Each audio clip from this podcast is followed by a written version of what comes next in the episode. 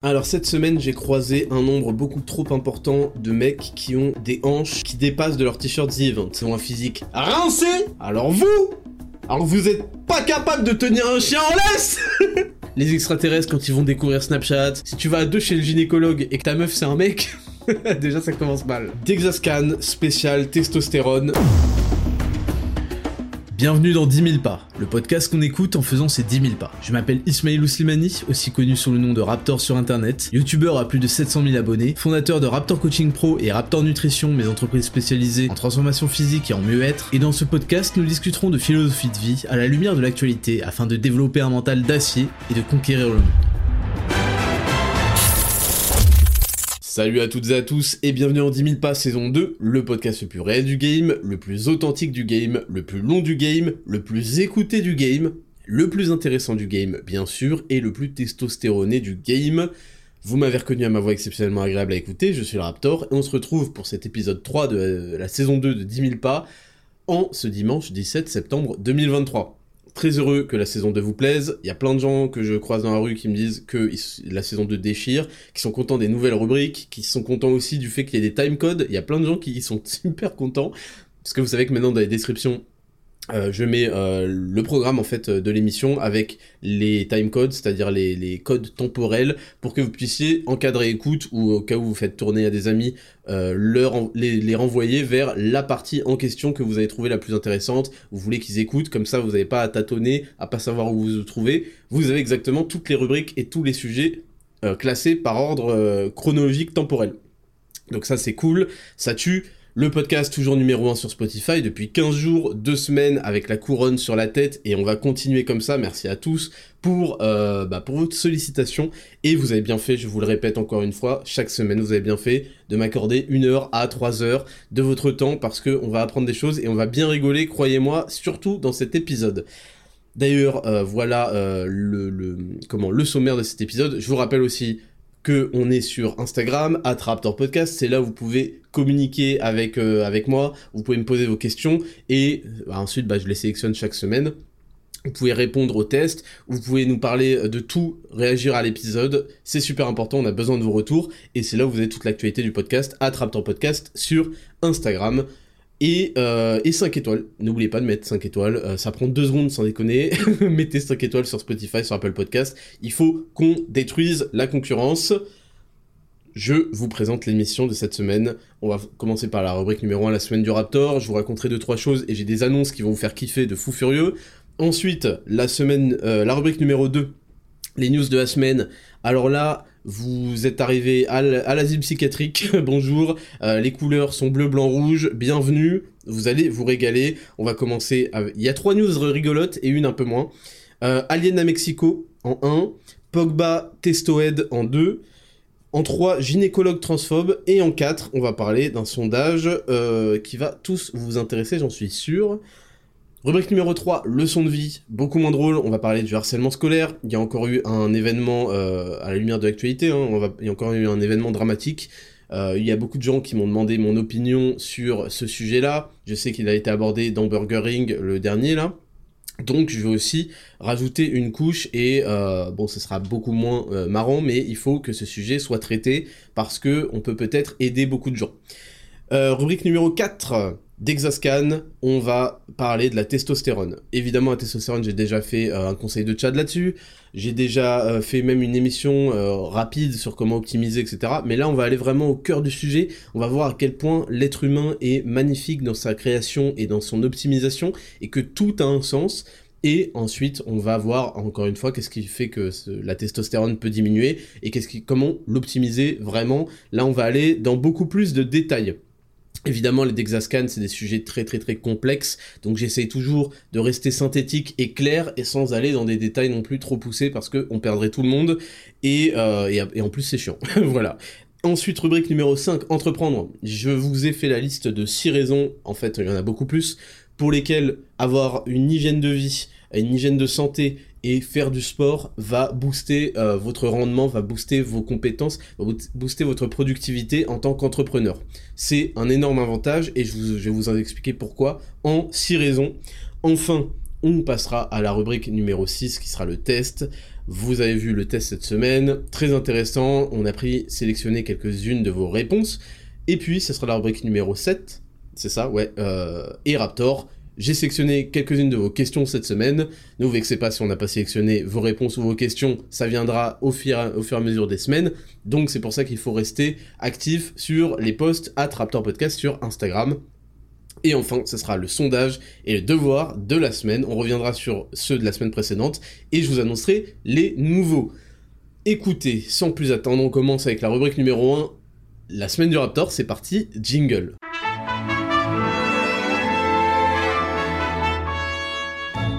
Rubrique numéro 1, la semaine du Raptor. Alors cette semaine, j'ai croisé un nombre beaucoup trop important de mecs qui ont des hanches qui dépassent de leur t-shirt ZEvent. Donc je voulais sanctionner, alors, je me suis demandé quand même si j'allais passer pour un rageux à critiquer les gens qui portent des t-shirts ZEvent en mode « Ouais, mais toi tu fais quoi? Tu rages parce que Zerator il fait des événements mondiaux, je sais pas quoi. » D'accord, c'est très bien, j'en suis très heureux. En fait, il y a un problème, c'est que vous comprenez pas que les t-shirts comme ça, vous avez le droit de les acheter pour soutenir, mais c'est un pyjama grand max. Aucune personne ne s'est dit « Waouh, il est stylé de zinzin. Je suis choc-barre de baiser de voir ce mec, oh la prestance. » Putain, le t-shirt ZEvent, le mec a un charisme de fou furieux. Et vous non plus! Vous non plus, bande d'imbéciles, bande de menteurs! Est-ce que vous réalisez? Est-ce que vous avez déjà imaginé un mec, un roi, qui sort de son palais, je sais pas quoi? Comment il est sapé? Est-ce que vous imaginez un mec qui sort, un roi, un mec qui est stylé, qui a du pouvoir, il sort avec un t-shirt ZEvent, ça n'existe pas. Même dans vos cerveaux de fans là, de jeux vidéo, World of Warcraft et compagnie, ça n'existe pas. Quand vous faites un orc guerrier, vous lui mettez pas un t-shirt ZEvent, bande d'enfoirés. Sauf aux événements de merde où c'est Halloween, je sais pas quoi là. Vous lui mettez des grosses épaulières en peau de sanglier et en corne de je sais pas quoi. Vous lui mettez des grosses transmos, bande de... Putain, je viens de me rappeler, vous faites des transmos. Vous faites des transmos à vos personnages, tellement vous êtes des fils de pute. Les transmos, pour ceux qui savent pas, vous avez un stuff en fait, et le stuff parfois, il est super petit, mais il est pas super joli. Et ce que a compris même Dofus, je crois que c'est possible, et World of Warcraft, c'est qu'en fait, on peut donner un autre skin, c'est-à-dire une autre apparence, à son équipement. Comme ça, vous mettez les épaulières super stylées et tout, le casque de ouf, mais vu qu'il est moche, vous le remplacez par un truc avec de la lave qui coule, je sais pas quoi, et jamais vous allez mettre à votre perso un t-shirt ZEvent. Alors pourquoi vous le faites dans la vraie vie? Parce que vous n'avez pas de respect pour vous. Vous n'avez pas de respect pour vous, et ça en découle dans votre physique. Parce que je vois votre physique, et j'ai envie de vous tabasser. C'est comme ça. Il y a des gens, c'est des prédateurs. Moi, j'en suis pas un, mais j'ai exactement le même scooter là sur les yeux. Je suis comme Vegeta et tout le commando Ginyu là. Je vois des victimes.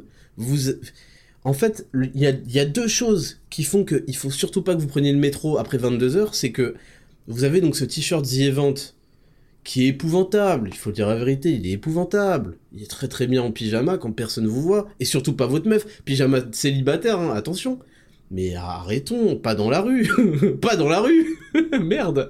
Donc il y a ça en premier lieu, et ça va toujours avec une tête de geek. Bah oui, il faut quand même la panoplie complète.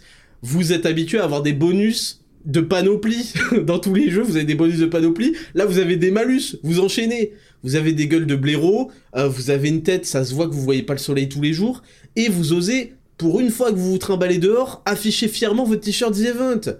Et après, vous plaignez de l'insécurité en France. C'est à cause de vous. C'est pas à cause des racailles, c'est à cause de vous. Vous leur donnez envie de vous exploser. Et moi, je suis pas là pour vous défendre, je vous le dis tout de suite. Moi, je vous pousse. Je vous donne en sacrifice. Il faut qu'il y ait des sacrifiés parmi nous. Et c'est vous, t-shirt ZEvent et grosse hanche, grosse graisse. Putain, on va parler de la testostérone, là, dans la rubrique Dexascan. Vous allez comprendre pourquoi c'est un gros problème. C'est un gros problème d'être gras comme ça. Qu'est-ce que c'est que ces histoires, là? Donc je vous vois... Avec votre dégaine, souvent vous avez un Bermuda. Un pantacourt pour les plus gros fils de pute. Un pantacourt. Oh mon dieu, et vous êtes là. Pantacourt, t-shirt ZEvent. Tu sais, il est pas rentré dans le pantalon, il y a du gras qui dépasse sur les côtés, à droite, à gauche. Vous êtes pas dessiné des cuisses, des fesses, c'est catastrophique. c'est laid. Vous me dégoûtez. Je tiens à vous le dire parce qu'en fait, on a tous en nous un curseur d'acceptance et de tolérance. Et en fait, on peut pas accepter ça. On peut pas vous accepter dans notre groupe. Non, vous êtes à côté, vous vous mettez sur le côté. C'est plus possible. Ce n'est plus possible, vous êtes exclu du FC Homme. Ah là, c'est officiel. C'est officiel, on ne vous accepte plus. Si vous ressemblez à ça, si vous regardez dans le miroir de dos, c'est souvent de dos que c'est pire. C'est de dos que c'est pire, vous êtes là. On dirait Shakira après le vaccin. Putain, mais qu'est-ce que c'est que ça ? Bon, ça c'était gratuit, pas du tout, non, c'était complètement gratos, mais vous savez exactement de quoi je parle, vous en avez vu, et si vous faites partie de cette catégorie-là, donnez-vous 3 mois pour la quitter, vite. Je ne veux plus jamais vous entendre. Deuxième catégorie de gens que j'ai croisé cette semaine, j'en pouvais plus, je me suis arrêté, j'ai pris des notes. Les meufs qui ont des gros chiens. Est-ce que c'est possible d'interdire aux femmes d'avoir des chiens qui pèsent plus lourd qu'elles. Est-ce que c'est possible que ces dangers publics que sont les femmes avec des gros chiens puissent être définitivement mis hors d'état de nuire ? On peut pas acheter des trucs petits, Je vois des meufs, elles se font traîner par leurs gros chiens. Je me dis mais attends mais mais le jour où le chien commence à se déterrer et à péter un câble, ce qui arrive, même avec mes charpés, des fois ils pètent des câbles et qu'ils veulent se battre, truc, mais à quel moment la meuf va les retenir ? À quel moment en fait ? À quel moment elle va trouver en elle la puissance ? Elle se fait traîner par son gros chien qui fait 58 kilos. Il est plus lourd qu'elle, c'est pas normal, et elle a une composition graisseuse qui est affolante. Son chien, il est on point, son chien, il veut juste tuer des gens. Elle est là à se faire tirer truc. Vous avez vu ces vidéos où le chien échappe complètement à la meuf qui tombe par terre ? Je vois des meufs, elles ont des calibres. Mais qu'est-ce que c'est que cette histoire ? Donc maintenant, il faut qu'on révolutionne, il faut qu'on réglemente un petit peu tout ce qui est adoption de chiens. Si vous n'êtes pas capable de faire 10 tractions, ne prenez pas un chien qui pèse plus lourd que vous. Ça, c'est la base. Traction, c'est tirer son propre poids. Vous devez être capable de tirer votre propre poids si vous voulez lui tirer sa grosse gueule quand il va essayer de se bastonner avec les miens. Donc, je vois des dangers publics et je voulais le faire remarquer. Il faut impérativement interdire les gros chiens aux femmes et aux mecs qui portent des t-shirts ZEvent et qui font pas de sport. C'est super important. Il faut, voilà, bah en fait, 10 tractions. Maintenant, c'est 10 tractions. Vous voulez un gros chien ? Ah, j'ai toujours aimé. Ta gueule. Chut, raconte pas ta vie. 10 tractions. Et ensuite, t'auras le droit. Donc ça, c'était pour les 2 remarques cette semaine. Maintenant, on va faire les annonces. Bon, vous avez vu qu'on avait fait un conseil de Tchad sur la productivité. C'était par rapport à l'épisode 1. Donc, il vient renforcer ça. C'était le 7e conseil de Tchad. On attend d'avoir les 10 commandements du Tchad pour créer une secte. Voilà, je vais le dire, ça va être exclu hors de son contexte. Non, en gros, j'attends vraiment d'avoir les 10 pour fonder la voix du Tchad, et c'est trop stylé. Je rappelle que pour l'instant, on a 10 000 pas, 4 œufs, pas d'excuses, pas de porno, optimise ton sommeil, optimise ta dopamine, je crois, oui, et 7ème, maximise ta productivité. Donc ça, c'est cool. Maintenant, on passe aux annonces. Première annonce, cette semaine, j'étais chez Théo, qui a le podcast Enlève tes chaussures, qui a aussi un podcast qui s'appelle Road to 10 millions, et qui avait un podcast que moi j'ai connu, je sais pas s'il le tient toujours, qui s'appelle Les bruts e-commerce. Donc lui, il a une agence qui s'appelle Kudak, et c'est un gros entrepreneur, il est super sérieux dans ce qu'il fait, et il m'a invité dans son podcast Enlève tes chaussures, qui était très sympa. Et en fait, c'est un podcast où on était en groupe. En gros, ils étaient 3 et j'étais solo. Où, c'est en gros, c'est plus interview qu'autre chose. Donc c'était assez sympa, c'était vraiment cool. C'était un exercice que je fais pas forcément dans ce podcast-là, où ils m'ont beaucoup donné la parole. Et c'était vraiment une bonne ambiance. Et il sortira d'ici le 13 octobre. Donc je vous le redirigerai. Et il dure à peu près 2h30, et c'était vraiment super, on a parlé de plein de choses super intéressantes, vous allez apprendre plein de choses aussi sur moi, dont j'ai pas forcément parlé dans ces podcasts-là, donc je vous redirigerai vers ça, et c'était vraiment une super équipe, ils étaient tous super sympas, et on a passé un bon moment. Première chose. Deuxième chose, attention, là ça va vous faire frétiller, la semaine prochaine, devinez, alors en fait c'est parce que, il y a, je crois qu'il y a une dédicace de la Furia et il y a Papacito qui sera à Paris le week-end. Donc ce qu'on va faire, c'est que on va enregistrer un 10 000 pas ensemble. Ça va être épique, légendaire. On va le faire avec la semaine du Raptor et de Papacito, les news de la semaine. Là, vous allez nous retrouver à être insupportable sur des news bien sélectionnées. Je pense qu'il va m'en ramener la moitié, je vais en ramener l'autre moitié. Et on reprendra exactement ce schéma-là. Il va nous partager une leçon de vie. Moi, je vais lui présenter un Dexascan et ce sera trop cool parce qu'il pourra poser ses questions en direct là-dessus. Il sera évidemment super intéressant, le Dexascan, comme d'habitude, etc., etc. Et vous pourrez aussi nous poser des questions ensemble ou à lui, etc. Ça va vraiment être insane comme épisode. Et le lendemain, on enregistrera un Burger Ring ensemble, donc vous allez être régalés de part et d'autre. Protéines, glucides, lipides, vous allez kiffer. Donc ça, à mon avis, ça va être d'anthologie, parce qu'on a fait toute une saison sans jamais faire de cross, et là, je pense que ça va être très très très drôle. Dernière annonce, c'est que demain on sera lundi 18 septembre, on fait le dernier et la grosse annonce Zero to Hero. On a eu plein de transformations légendaires, et pendant l'été où on part en vacances, où on mange n'importe quoi, où on se couche à pas d'heure, ou ceci, cela. On a eu plein de transformations, ça fait 4 mois là que Zero to Hero a été lancé, il a été lancé le 2 mai. On a eu énormément de transformations et des très très très très très violentes. Il y en a qui me choquent, vraiment il y en a qui m'ont choqué. Et il y a vraiment, on passait en revue toutes les transfos, et parfois il y avait programme complet, parfois il y avait Raptor Bodyweight. Je les vois, toutes les transfos Zero to Hero, je les vois tout de suite. Tout de suite, le mec s'affine, il a un body fat stylé, on voit ses abdos et ses épaules grandissent. C'est très très très stylé. Donc en fait, ce qui va se passer, c'est que là, on va faire l'offre de rentrée. Ce sera d'ailleurs l'occasion de partager, de participer au concours pour la bêta Women Edition. Je vais tout vous expliquer après. On n'a pas besoin de plus de gens dans Zero to Hero, je vous le dis déjà. J'ai eu plein de gens qui ont rejoint, je sais qu'on a changé des milliers de vies et qu'on continue à en changer. Mais je veux que vous laissez en fait une autre chance. Je vais vous laisser une autre chance parce qu'il y a eu le prix de lancement. Il y a eu le prix de lancement le 2 mai, c'est passé, et ça n'a jamais été aussi bas, c'est passé à 197 €. Et après il est remonté à 300 €. Sachez qu'on en vend énormément à ce prix-là. Et non seulement on en vend, mais en plus les gens sont très satisfaits et très contents. Il y a une énorme gratitude, et ça vous le sentez et vous le voyez bien dans les messages. Les mecs ont dépensé quand même une somme coquette d'argent, 300 €, parce qu'ils ont compris que c'était un investissement sur le très long terme, à vie en fait, c'est le dernier programme de leur vie, parce que c'est celui qui marche le mieux, et ils en sont en plus satisfaits et continuent à me remercier, c'est-à-dire qu'ils ont trouvé bien plus de valeur que ce qu'ils ont donné comme valeur. Et en plus, il y a une forme de ce qu'on appelle de commitment, d'engagement, qui fait qu'en fait, quand on dépense une certaine somme, en fait, on se sent obligé de vraiment s'y coller. Et c'est ça qui donne aussi autant de résultats. Bref, on va mettre pendant une semaine, à partir de demain, 18h30, donc suivez le post, suivez-le attentivement. On va remettre la promo, ce sera la dernière fois, je vous le dis tout de suite, mais je veux laisser une seconde chance.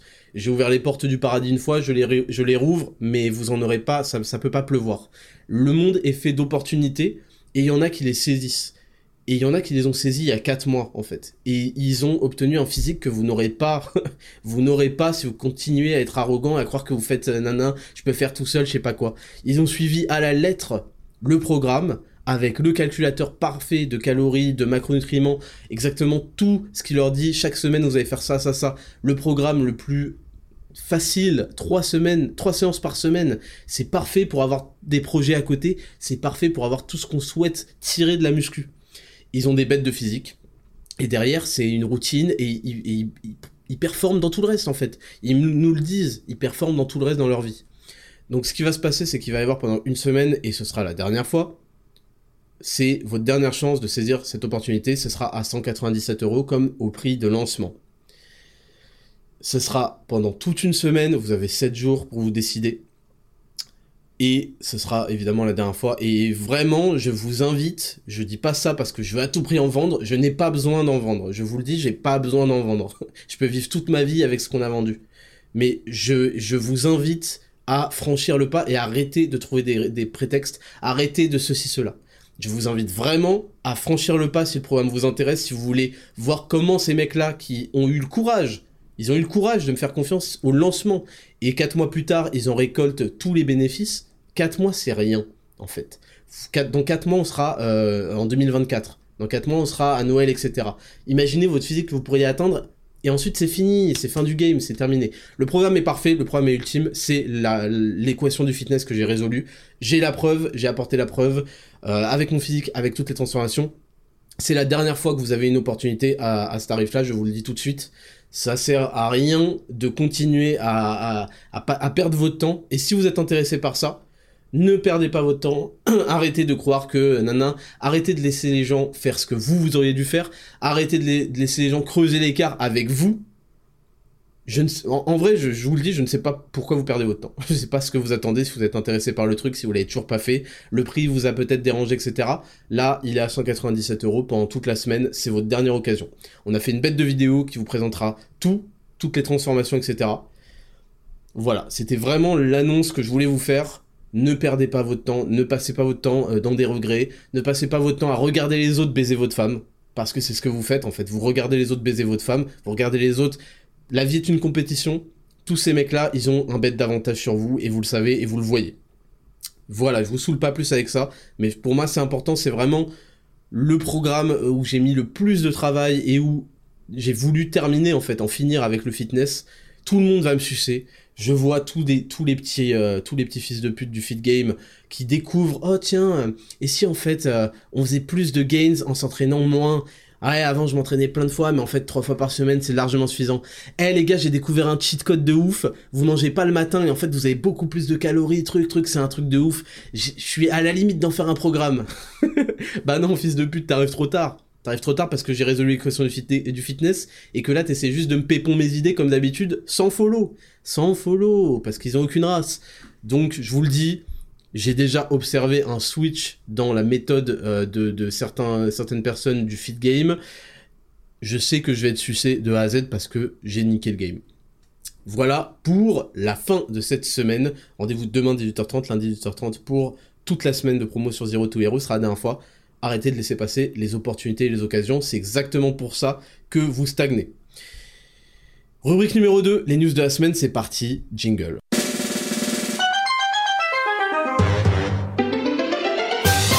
Rubrique numéro 2, les news de la semaine, on commence avec quelque chose qu'on va très très vite balayer, les aliens à Mexico.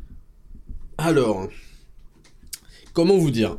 Il y a tout un délire, c'est pas la première fois qu'on parle d'aliens et d'extraterrestres sur 10 000 pas. Putain, vas-y, c'est le sondage de la semaine. Est-ce que vous croyez aux extraterrestres ? On va attendre la fin. Mais bon, c'est pas la première fois qu'il y a des disquettes bizarres dans les news sur les extraterrestres. Ouais, la NASA va faire une conférence. Ouais, les États-Unis ont aperçu un ovni, je sais pas quoi. Ça ne prend pas.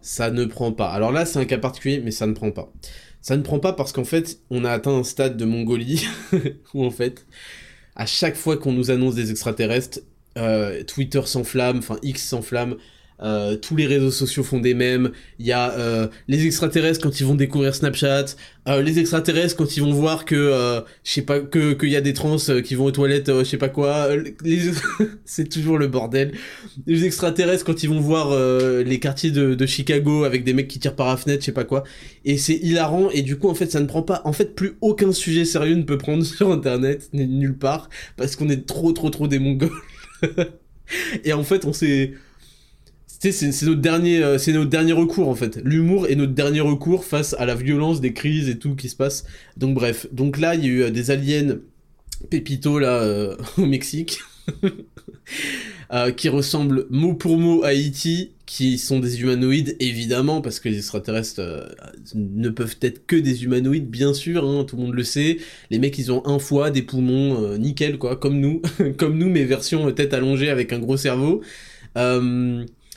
Bref, je sais pas, il y a eu toute une cérémonie à Mexico. Alors le lendemain, on a appris que c'était fake.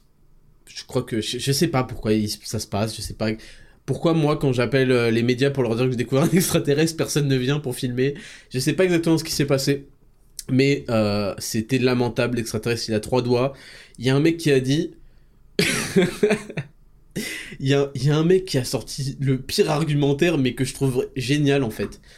Il a dit, écoutez, avec 3 doigts, on peut pas jouer du piano, on peut même pas faire un accord, donc on peut pas faire de civilisation, donc c'est impossible que les extraterrestres aient colonisé, enfin soient venus sur Terre, parce que, je vous explique, normalement si les extraterrestres arrivent sur Terre, ils ont une technologie 4 milliards d'années supérieure à nous, parce qu'ils peuvent voyager entre les cosmos, les galaxies, et le mec a dit... Ils ont 3 doigts, donc ils peuvent pas jouer du piano, donc c'est impossible qu'ils aient une soucoupe volante. J'ai vu aucun rapport, mais ça m'a fumé de rire. Donc juste, je voulais en parler avec vous rapidement. On va pas insister là-dessus, mais ouais, c'était lamentable en fait. C'était lamentable. Bref, news numéro 2, on va parler de Paul Pogba. Alors là, je vous ai fait une sélection. Je sais pas, j'ai eu du flair tout de suite. Parce que je cherchais un article hein, pour vous lire la news. Donc Pogba, il a été contrôlé positif à la testostérone, apparemment. Et en fait, je voulais en parler pour vous dire tout simplement... à la base, c'était ça. Pour vous dire, bah écoutez, je suis désolé de vous l'apprendre, mais le dopage, c'est dans tous les sports de haut niveau. Ça existera toujours. Il y a des moyens de camoufler plus ou moins selon les contrôles, etc. Parce qu'il y a des experts en chimie qui vont bien plus loin que les Dexascan, que ce que je vous présente chaque semaine. Et donc, il y a des possibilités... Et c'est comme ça, il y en a dans le cyclisme, évidemment tout le monde le sait, dans le bodybuilding tout le monde le sait, et j'allais dire tout le monde le voit, mais non, il y a des gens qui comprennent pas qu'il y a des mecs qui sont dopés, ils pensent qu'on peut atteindre ça naturellement. D'ailleurs c'est une insulte pour les gens comme moi, ou pour les gens qui ont un bon niveau, un très bon niveau naturel, parce que si les niveaux des mecs Mister Olympia, ça, on peut les atteindre naturellement, mais alors qu'est-ce que je branle dans la tête de ces gens-là, qu'est-ce que je branle depuis 10 ans à m'entraîner? En fait c'est quoi, je fais du half-ass comme disent les Américains, je me branle en fait, je fais de la merde, je fais des trucs vite fait. Alors que si on est sérieux, vraiment, on ressemble à Arnold Schwarzenegger. Donc, d'ailleurs, au passage, ça me rappelle, ça n'a rien à voir avec la news, hein, mais ça me rappelle à quel point les gens sont agaçants quand ils veulent faire de la muscu. Ils te disent direct, par contre, j'ai pas envie de ressembler à Arnold Schwarzenegger. Fils de pute. Oh, fils de pute. Fils de pute, en fait, ça, les gens s'en rendent pas compte, mais c'est un manque de respect colossal. Je vous l'aurais dit, c'est un manque de respect colossal pour des mecs comme moi qui ont un très bon niveau naturel et qui s'entraînent genre depuis 10 ans, quoi. En fait, ça veut dire que le mec, il croit que pour avoir le niveau de Schwarzenegger, il va falloir qu'il fasse des trucs pour pas que ça arrive.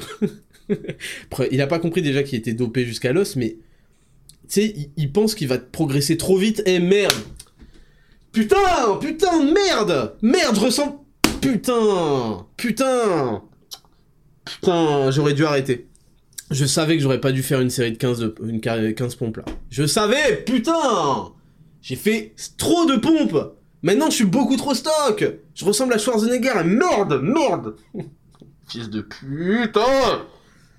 Comment un cerveau humain peut envisager ce scénario? Comment ces fils de pute croient qu'on s'entraîne? Ils pensent qu'on est là, en fait, on fait des pompes vite fait dans la semaine, et on est ultra stock, c'est ça? Et eux, en fait, ils vont faire un protocole similaire, pas trop en faire, parce que sinon, ils vont finir comme Schwarzy. Mais enculé de ta mère, la pute. Oh, fils de pute. Oh, j'en ai connu plein des gens comme ça, là. Ils sont là à te demander des conseils sur... ouais, t'as vu, j'aimerais bien me muscler un peu, mais t'as vu, j'ai pas envie de ressembler à Schwarzy. Oh, fils de pute. Oh, fils de pute. Et les meufs, c'est pareil, hein. Attention, les meufs, c'est pareil. Les meufs, elles produisent 10 fois moins de testo, y a rien qui va, elles ont des perfs minables, sauf au hip trust. Pardon, hein, non, mais en comparaison, je veux dire. calmez-vous. Ouais, mais moi, tu vois, j'ai pas envie de devenir, de ressembler à un mec. Chut. Écoute, chut. Écoute bien. Tu entends le silence, espèce de gigantesque pute? Voilà. Essaye de reproduire ça pendant plusieurs minutes. Tu te tais, comme ça, c'est nickel. Donc, j'ai une recommandation pour les meufs aussi. Vous allez pas ressembler à Musclor, vous non plus. Déjà, les mecs, ils s'entraînent tous les jours de leur vie, ils font pas Zero to Hero, ils ont aucun plan, ils puent la merde, ils font 10 fois plus de testo et d'autres hormones que vous. Ils ont un physique rincé. Alors vous êtes pas capable de tenir un chien en laisse. Vous allez devenir musclor?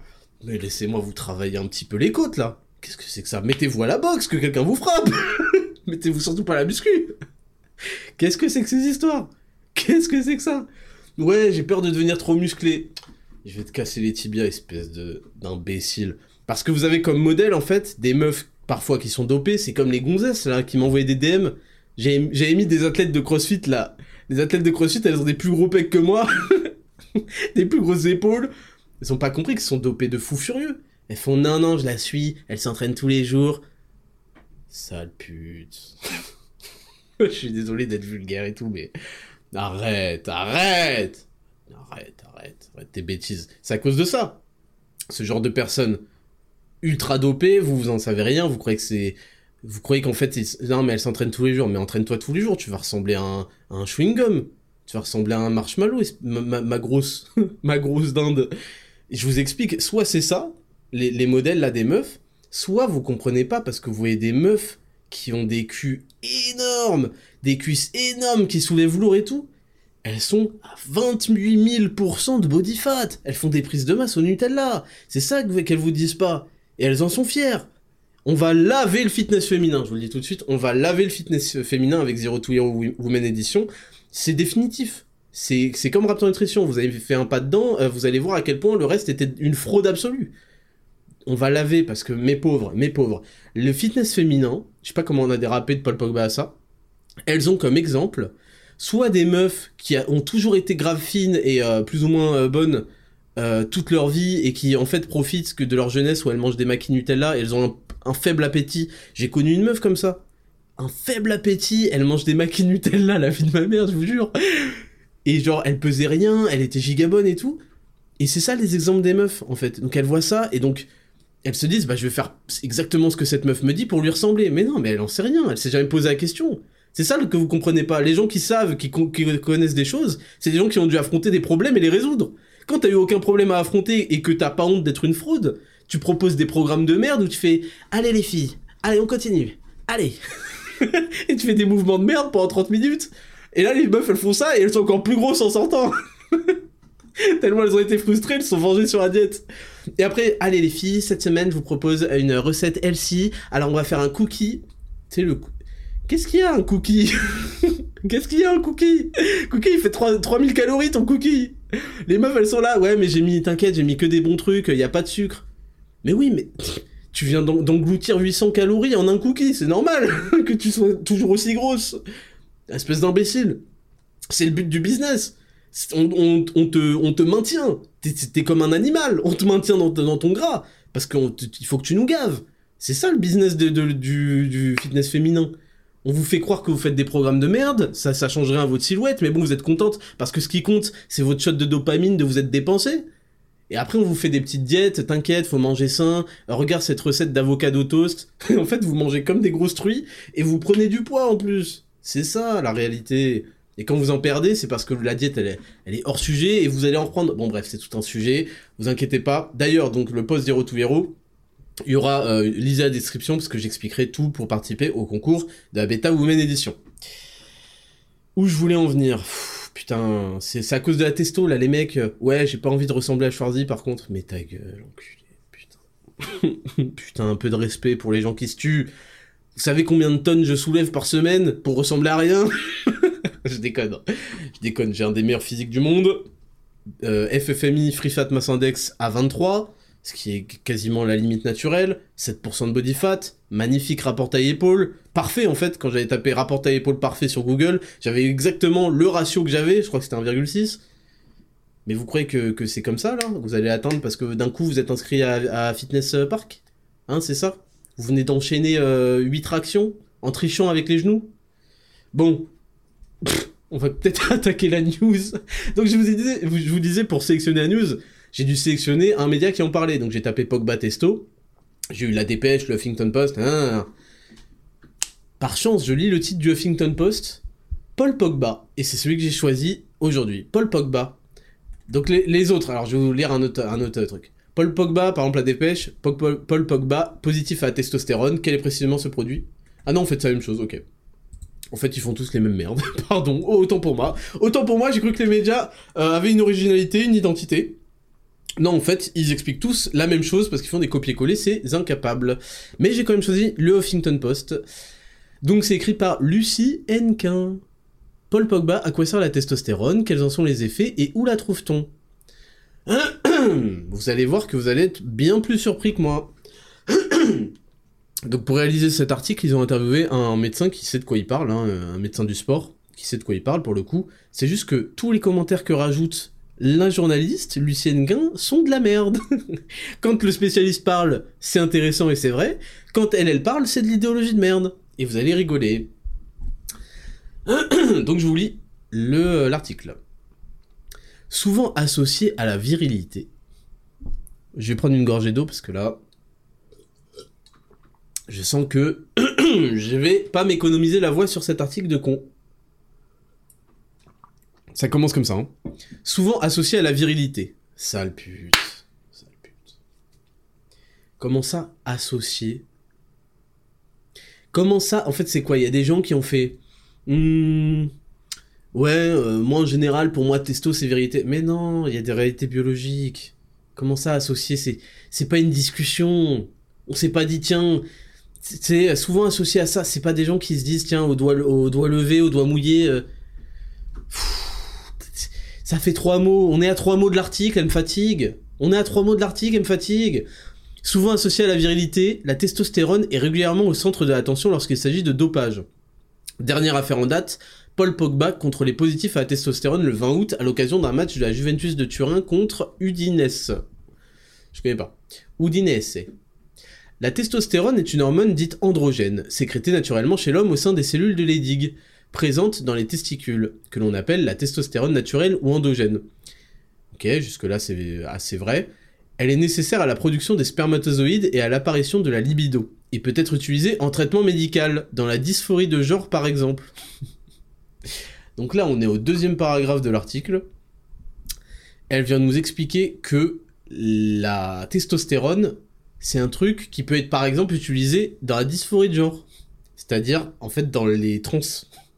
Elle nous expliquait qu'un exemple pratique d'utilisation dans le traitement médical, c'est pas en fait pour corriger des hypogonadismes ou des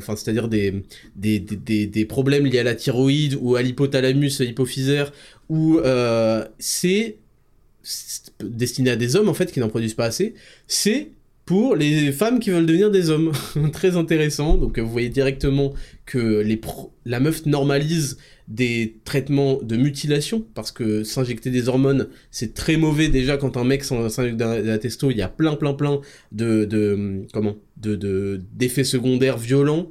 C'est contre nature, il faut le dire, c'est contre nature. Je sais qu'il y en a plein qui le font dans le cadre notamment du bodybuilding, dans le cadre des sports professionnels. Et pourquoi ils le font d'ailleurs ? Pourquoi ils le font ? Ils le font pas parce que c'est ce qu'on peut dire parfois, regardez ce qu'on attend d'eux, le public est toujours, a toujours des standards de plus en plus élevés, on les force à faire des trucs surhumains. Non, ils se dopent parce qu'ils sont en compétition. Et quand t'es en compétition, et bah parfois tu triches, enfin, et tu utilises des choses qui te permettent de prendre l'ascendant, au lieu de prendre Berserk Limitless pour prendre l'ascendant dans la vie, tu prends Testo GH. Et donc GH, grosse hormone, pas hormone des grosses, mais hormone de croissance. Et donc, parce qu'il y a une compétition et que derrière, il y a beaucoup d'argent en jeu, les mecs, dans le football, il faut comprendre qu'ils sont payés des dizaines et des dizaines de millions, parfois par mois, pour leur sport, pour être au sommet de leur niveau. Ils ont des récompenses de fou. Vous trichez à Mario Kart, si vous voulez.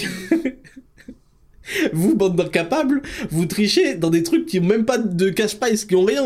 Vous trichez je sais pas, au KEMS, Vous trichez, vous regardez les cartes des autres joueurs, je sais pas quoi, à tous les jeux. Vous trichez à Dofus. Vous achetez des bots pour aller farmer du blé ou je sais pas quoi. Eux, il y a des dizaines de millions en jeu, vous croyez qu'ils vont pas tricher ? Bande d'idiots, c'est même leur staff qui en propose. C'est comme ça dans tous les sports. C'est comme ça pour le statut, pour l'argent, pour tout ce que ça en découle. C'est la compétition qui crée la triche. Et vous trichez dans des trucs de faible compétition, alors imaginez. Donc oui, je voulais vous en parler par rapport à ça. Et donc la meuf nous sort... la testostérone est notamment utilisée pour faire des changements de sexe. Ah, ok. Je lis la suite. Les femmes en produisent également, mais généralement à des taux très bas. Le cas de Caster Semenya, une athlète sud-africaine qui présente un excès naturel de testostérone, montre cependant que le taux de testostérone n'est pas un critère qui fait consensus dans le monde du sport. Donc la meuf nous explique que la testostérone, c'est très connu notamment pour les gens qui veulent changer de sexe, ok ? et que de toute façon, voilà le cas, un seul cas d'une meuf qui présente un taux excessif naturel de testostérone, c'est-à-dire une exception qui confirme la règle, quoi, montre que bon, c'est pas un critère. Le testo n'est pas un critère qui fait consensus dans le monde du sport. Mais qu'est-ce qu'elle raconte ? Elle interviewe justement un médecin qui lui parle des effets de la testostérone violent. D'ailleurs, tout l'objet de l'article, puisque ça fait pas consensus et que c'est pas un critère, pourquoi est-ce qu'on se dope ? Putain, mais... j'en peux plus, en fait, de ces gens qui n'ont aucune rationalité, tellement ils sont obsédés par leur agenda politique et idéologique. La meuf, ça fait 3 paragraphes, et dans les 3, elle nous a foutu de l'idéologie. Souvent associée à la virilité, ferme ta gueule. Utilisée dans le changement de sexe, ferme ta gueule. C'est pas un critère de toute façon pour le sport. Ah bon, c'est pour ça qu'il y a des compétitions mixtes. C'est pas un critère parce qu'il y a une meuf qui avait trop de testo. Et surtout, un excès naturel de testostérone, mais en comparaison des femmes. Peut-être que par rapport aux hommes, c'était toujours très limite, en fait. Donc c'est extrêmement fatigant d'avoir à lire ces articles extrêmement biaisés où ils te foutent de l'idéologie dans des trucs biologiques. Enfin, c'est pas possible, quoi. Encore plus parce que le sujet du Dexascan de cette semaine, c'est la testo. Et vous allez voir à quel point elle dit que de la merde. Je vous lis un autre passage de l'article. Or, selon le médecin, lorsqu'un sportif prend de la testostérone exogène, c'est-à-dire en dehors de sa production naturelle, donc il s'injecte, quoi, son taux n'augmente pas et a plutôt tendance à baisser. Oh putain. Alors, faut comprendre que les taux qui s'injectent, les mecs, ça peut monter jusqu'à des 1 gramme ou 5 grammes. Je crois que ça... Enfin, pour vous, vous n'avez pas forcément de rapport, vous savez pas ce que ça représente, mais c'est des taux supraphysiologiques de fou furieux.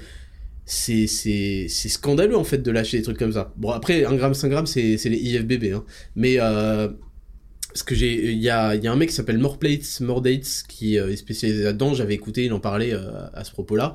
Il a fait une vidéo très récente avec Jeff Nippard où il parlait justement de à partir de quel taux ça devient sérieux l'injection de la testo, parce que c'est vraiment un sujet très intéressant et très compliqué. Et donc là, elle nous explique que lorsqu'un sportif prend de la testostérone, son taux n'augmente pas et même baisse. Pourquoi est-ce qu'elle dit ça ? Parce qu'elle a mal compris ce que le mec a dit. Le médecin, il dit, on appelle cela des rétrocontrôles. Le corps sécrète une valeur de testostérone que le cerveau enregistre et régule. Ça s'appelle aussi une homéostasie, je vous en parlais la semaine dernière. Et si l'on prend de manière artificielle, le cerveau va redonner au corps d'en produire moins, voire plus du tout.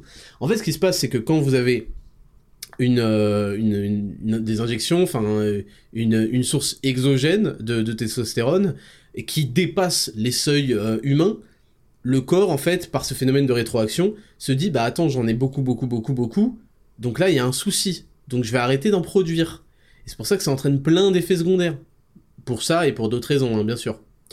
Et en fait, elle, vu qu'elle a rien compris, elle s'est dit « Bah en fait, ton taux de testostérone, il baisse. » Non, il a explosé ton taux de testostérone. Mais ton taux, par contre, endogène, en effet, il baisse. Bref, donc voilà un petit peu pour l'article, je voulais juste vous lire ça pour vous dire premièrement que la compétition crée du dopage, ça faut bien le comprendre, et c'est normal c'est normal. Et donc on va en retrouver dans tous les sports de haut niveau, et je suis désolé pour votre athlète préféré, mais il se charge, et ça ne lui enlève pas de mérite, il continue à s'entraîner comme un porc, il continue à avoir une discipline de fou, il continue, même si les footballeurs c'est pas toujours ça, il continue à être un fou de travail, un fou de remise en question, à truc. Ça lui enlève pas toutes ces qualités-là. Mais il faut juste comprendre qu'à un moment, pour entrer aussi, être compétitif avec les mecs qui se trichent et se chargent, bah va falloir se charger aussi. Il faut avoir les mêmes armes. Donc voilà, juste pour casser cette idée-là. Et je voulais vous faire le traitement de cette actualité pour que vous voyez un petit peu comment insidieusement, en 3 paragraphes, on nous fout de l'idéologie et de la propagande. Et les gens qui connaissent pas bien la testo, et parfois certaines meufs matrixées, elles lisent ça, elles font « Ah d'accord, bah en fait la testo, c'est pas tellement un critère, hein. Donc en fait on est quelque part, on est égaux sur ce point-là, hein. C'est pas parce qu'il y en a qui en produisent plus que d'autres, et puis on en produit aussi, nous les femmes, et puis de toute façon, c'est quelque chose qui est utilisé, c'est normal de l'utiliser pour changer de genre, c'est n'importe quoi, Je vous rappelle encore une fois qu'aux États-Unis et depuis assez longtemps, hein, peut-être une dizaine d'années, voire plus, ils utilisent des traitements, des thérapies hormonales dès le plus jeune âge, dès l'adolescence. Il y a des bloqueurs de puberté, il y a des opérations où les femmes se font enlever un bout d'avant-bras pour en faire avec la chair qu'elles ont enlevée des pénis, des faux pénis. C'est de la mutilation, c'est Frankenstein, hein, ce que vous voyez pas. ce qu'on vous montre pas, c'est de la violence, et c'est des gens qui vivent toute leur vie avec ça et qui veulent en finir d'ailleurs après, une fois qu'ils sont passés là, parce qu'en fait, foutre en l'air vos hormones, jouer avec la nature, avec mère nature, ça vous baise la psychologie, ça vous baise absolument tout. D'ailleurs, il me semble que le médecin, à un moment, parle de psychologie. Je vous en parlerai de toute façon dans le Dexascan. Mais la testostérone, ça génère aussi... Il le dit... Attendez, je vais vous retrouver.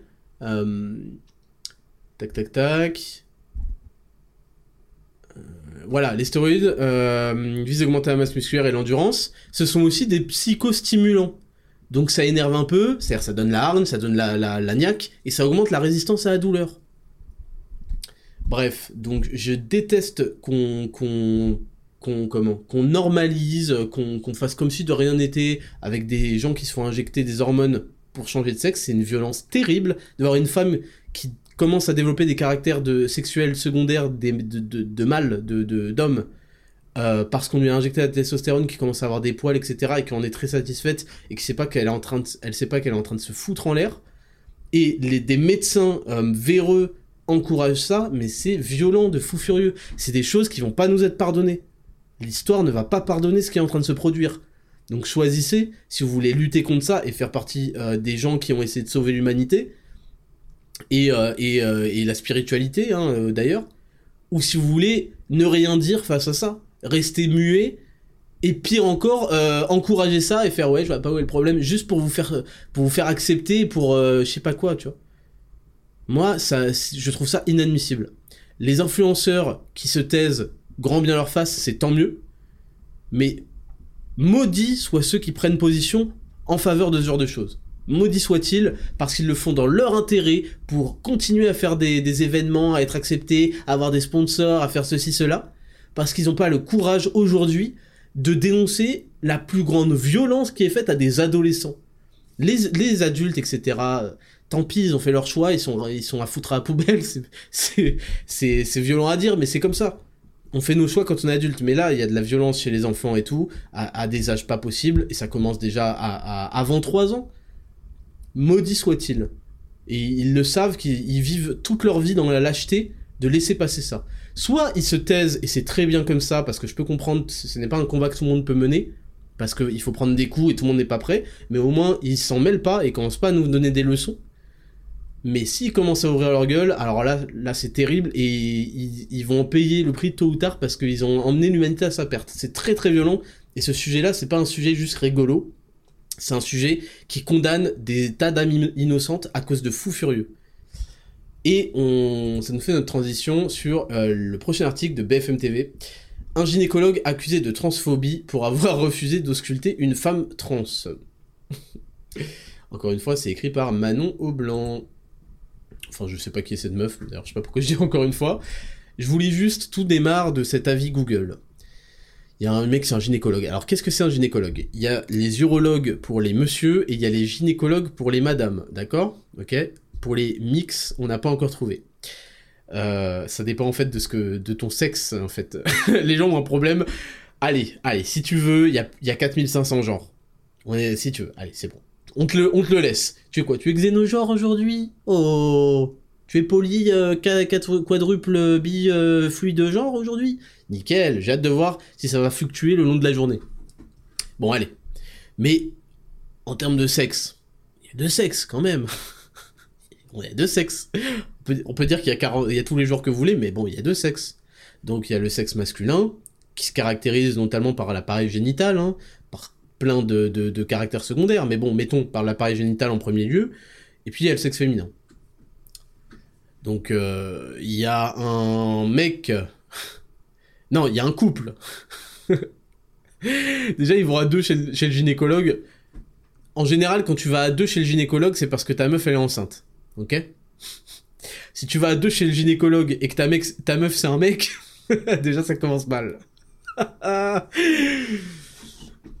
C'était le premier rendez-vous de ma compagne trans. Il a refusé de la recevoir. Sa secrétaire nous a jeté froidement. Je déconseille, plus jamais. Une étoile, note Google. Et le médecin a fait l'erreur de sa vie. Au lieu de laisser couler et de dire bon, ta gueule, en fait, il a répondu. Ouh là là là là, faut toujours comprendre que quand on prend la parole, il va y avoir des répercussions. Et vu la fin de l'histoire, il n'était pas prêt à assumer ces répercussions-là, visiblement. À sa place, j'aurais juste rien dit. J'aurais laissé les gens se faire leur propre idée d'à quel point ce commentaire, cet avis est désastreux. Et il répond « Monsieur, je suis gynécologue et je m'occupe des vraies femmes. » Ok. Je n'ai aucune compétence pour m'occuper des hommes, il met en majuscule, même s'ils se sont rasés la barbe et viennent dire à ma secrétaire qu'ils sont devenus femmes. Ma table d'examen gynécologique n'est pas adaptée pour examiner les hommes. Vous avez des services spécialisés et très compétents pour s'occuper des hommes comme vous. En plus, il en rajoute. Je vous remercie d'avoir informé les personnes trans de ne jamais venir me consulter. Ah ouais, le mec, il s'est donné là. En fait, il s'est lancé dans le clash et à la fin, visiblement, il aurait pas dû. Donc, il y a une question que je pose à ces gens, c'est qu'ils sont au courant que chez le gynécologue, à un moment, tu vas enlever ta culotte ou pas. C'est pas juste un rendez-vous psychologue, c'est pas le psychologue, en fait. Hein. Chez le gynécologue, en fait, la meuf, elle vient pour se... À un moment, elle va se prendre des doigts dans la schneck. Hein. Je sais pas s'ils sont au courant. Dans la schneckzer. Donc, à un moment, si tu sais exactement comment l'auscultation va se dérouler, où est-ce qu'il est censé rentrer ses doigts? Dans ton urètre? C'est dégueulasse. Je suis désolé d'être vulgaire, mais en fait, c'est l'époque qui veut ça. Qu'est-ce que vous voulez? Je suis obligé de commenter l'appareil génital des hommes, quoi. Donc, je ne sais pas exactement qu'est-ce qu'il espérait. Est-ce qu'il va lui examiner, lui faire peut-être une échographie? Peut-être que ce fils de pute était enceint? J'en peux plus de ces gens, je vous jure, j'en peux plus. J'ai besoin d'une gorgée, là. Hop. Mon Dieu. Donc, je vous lis l'article.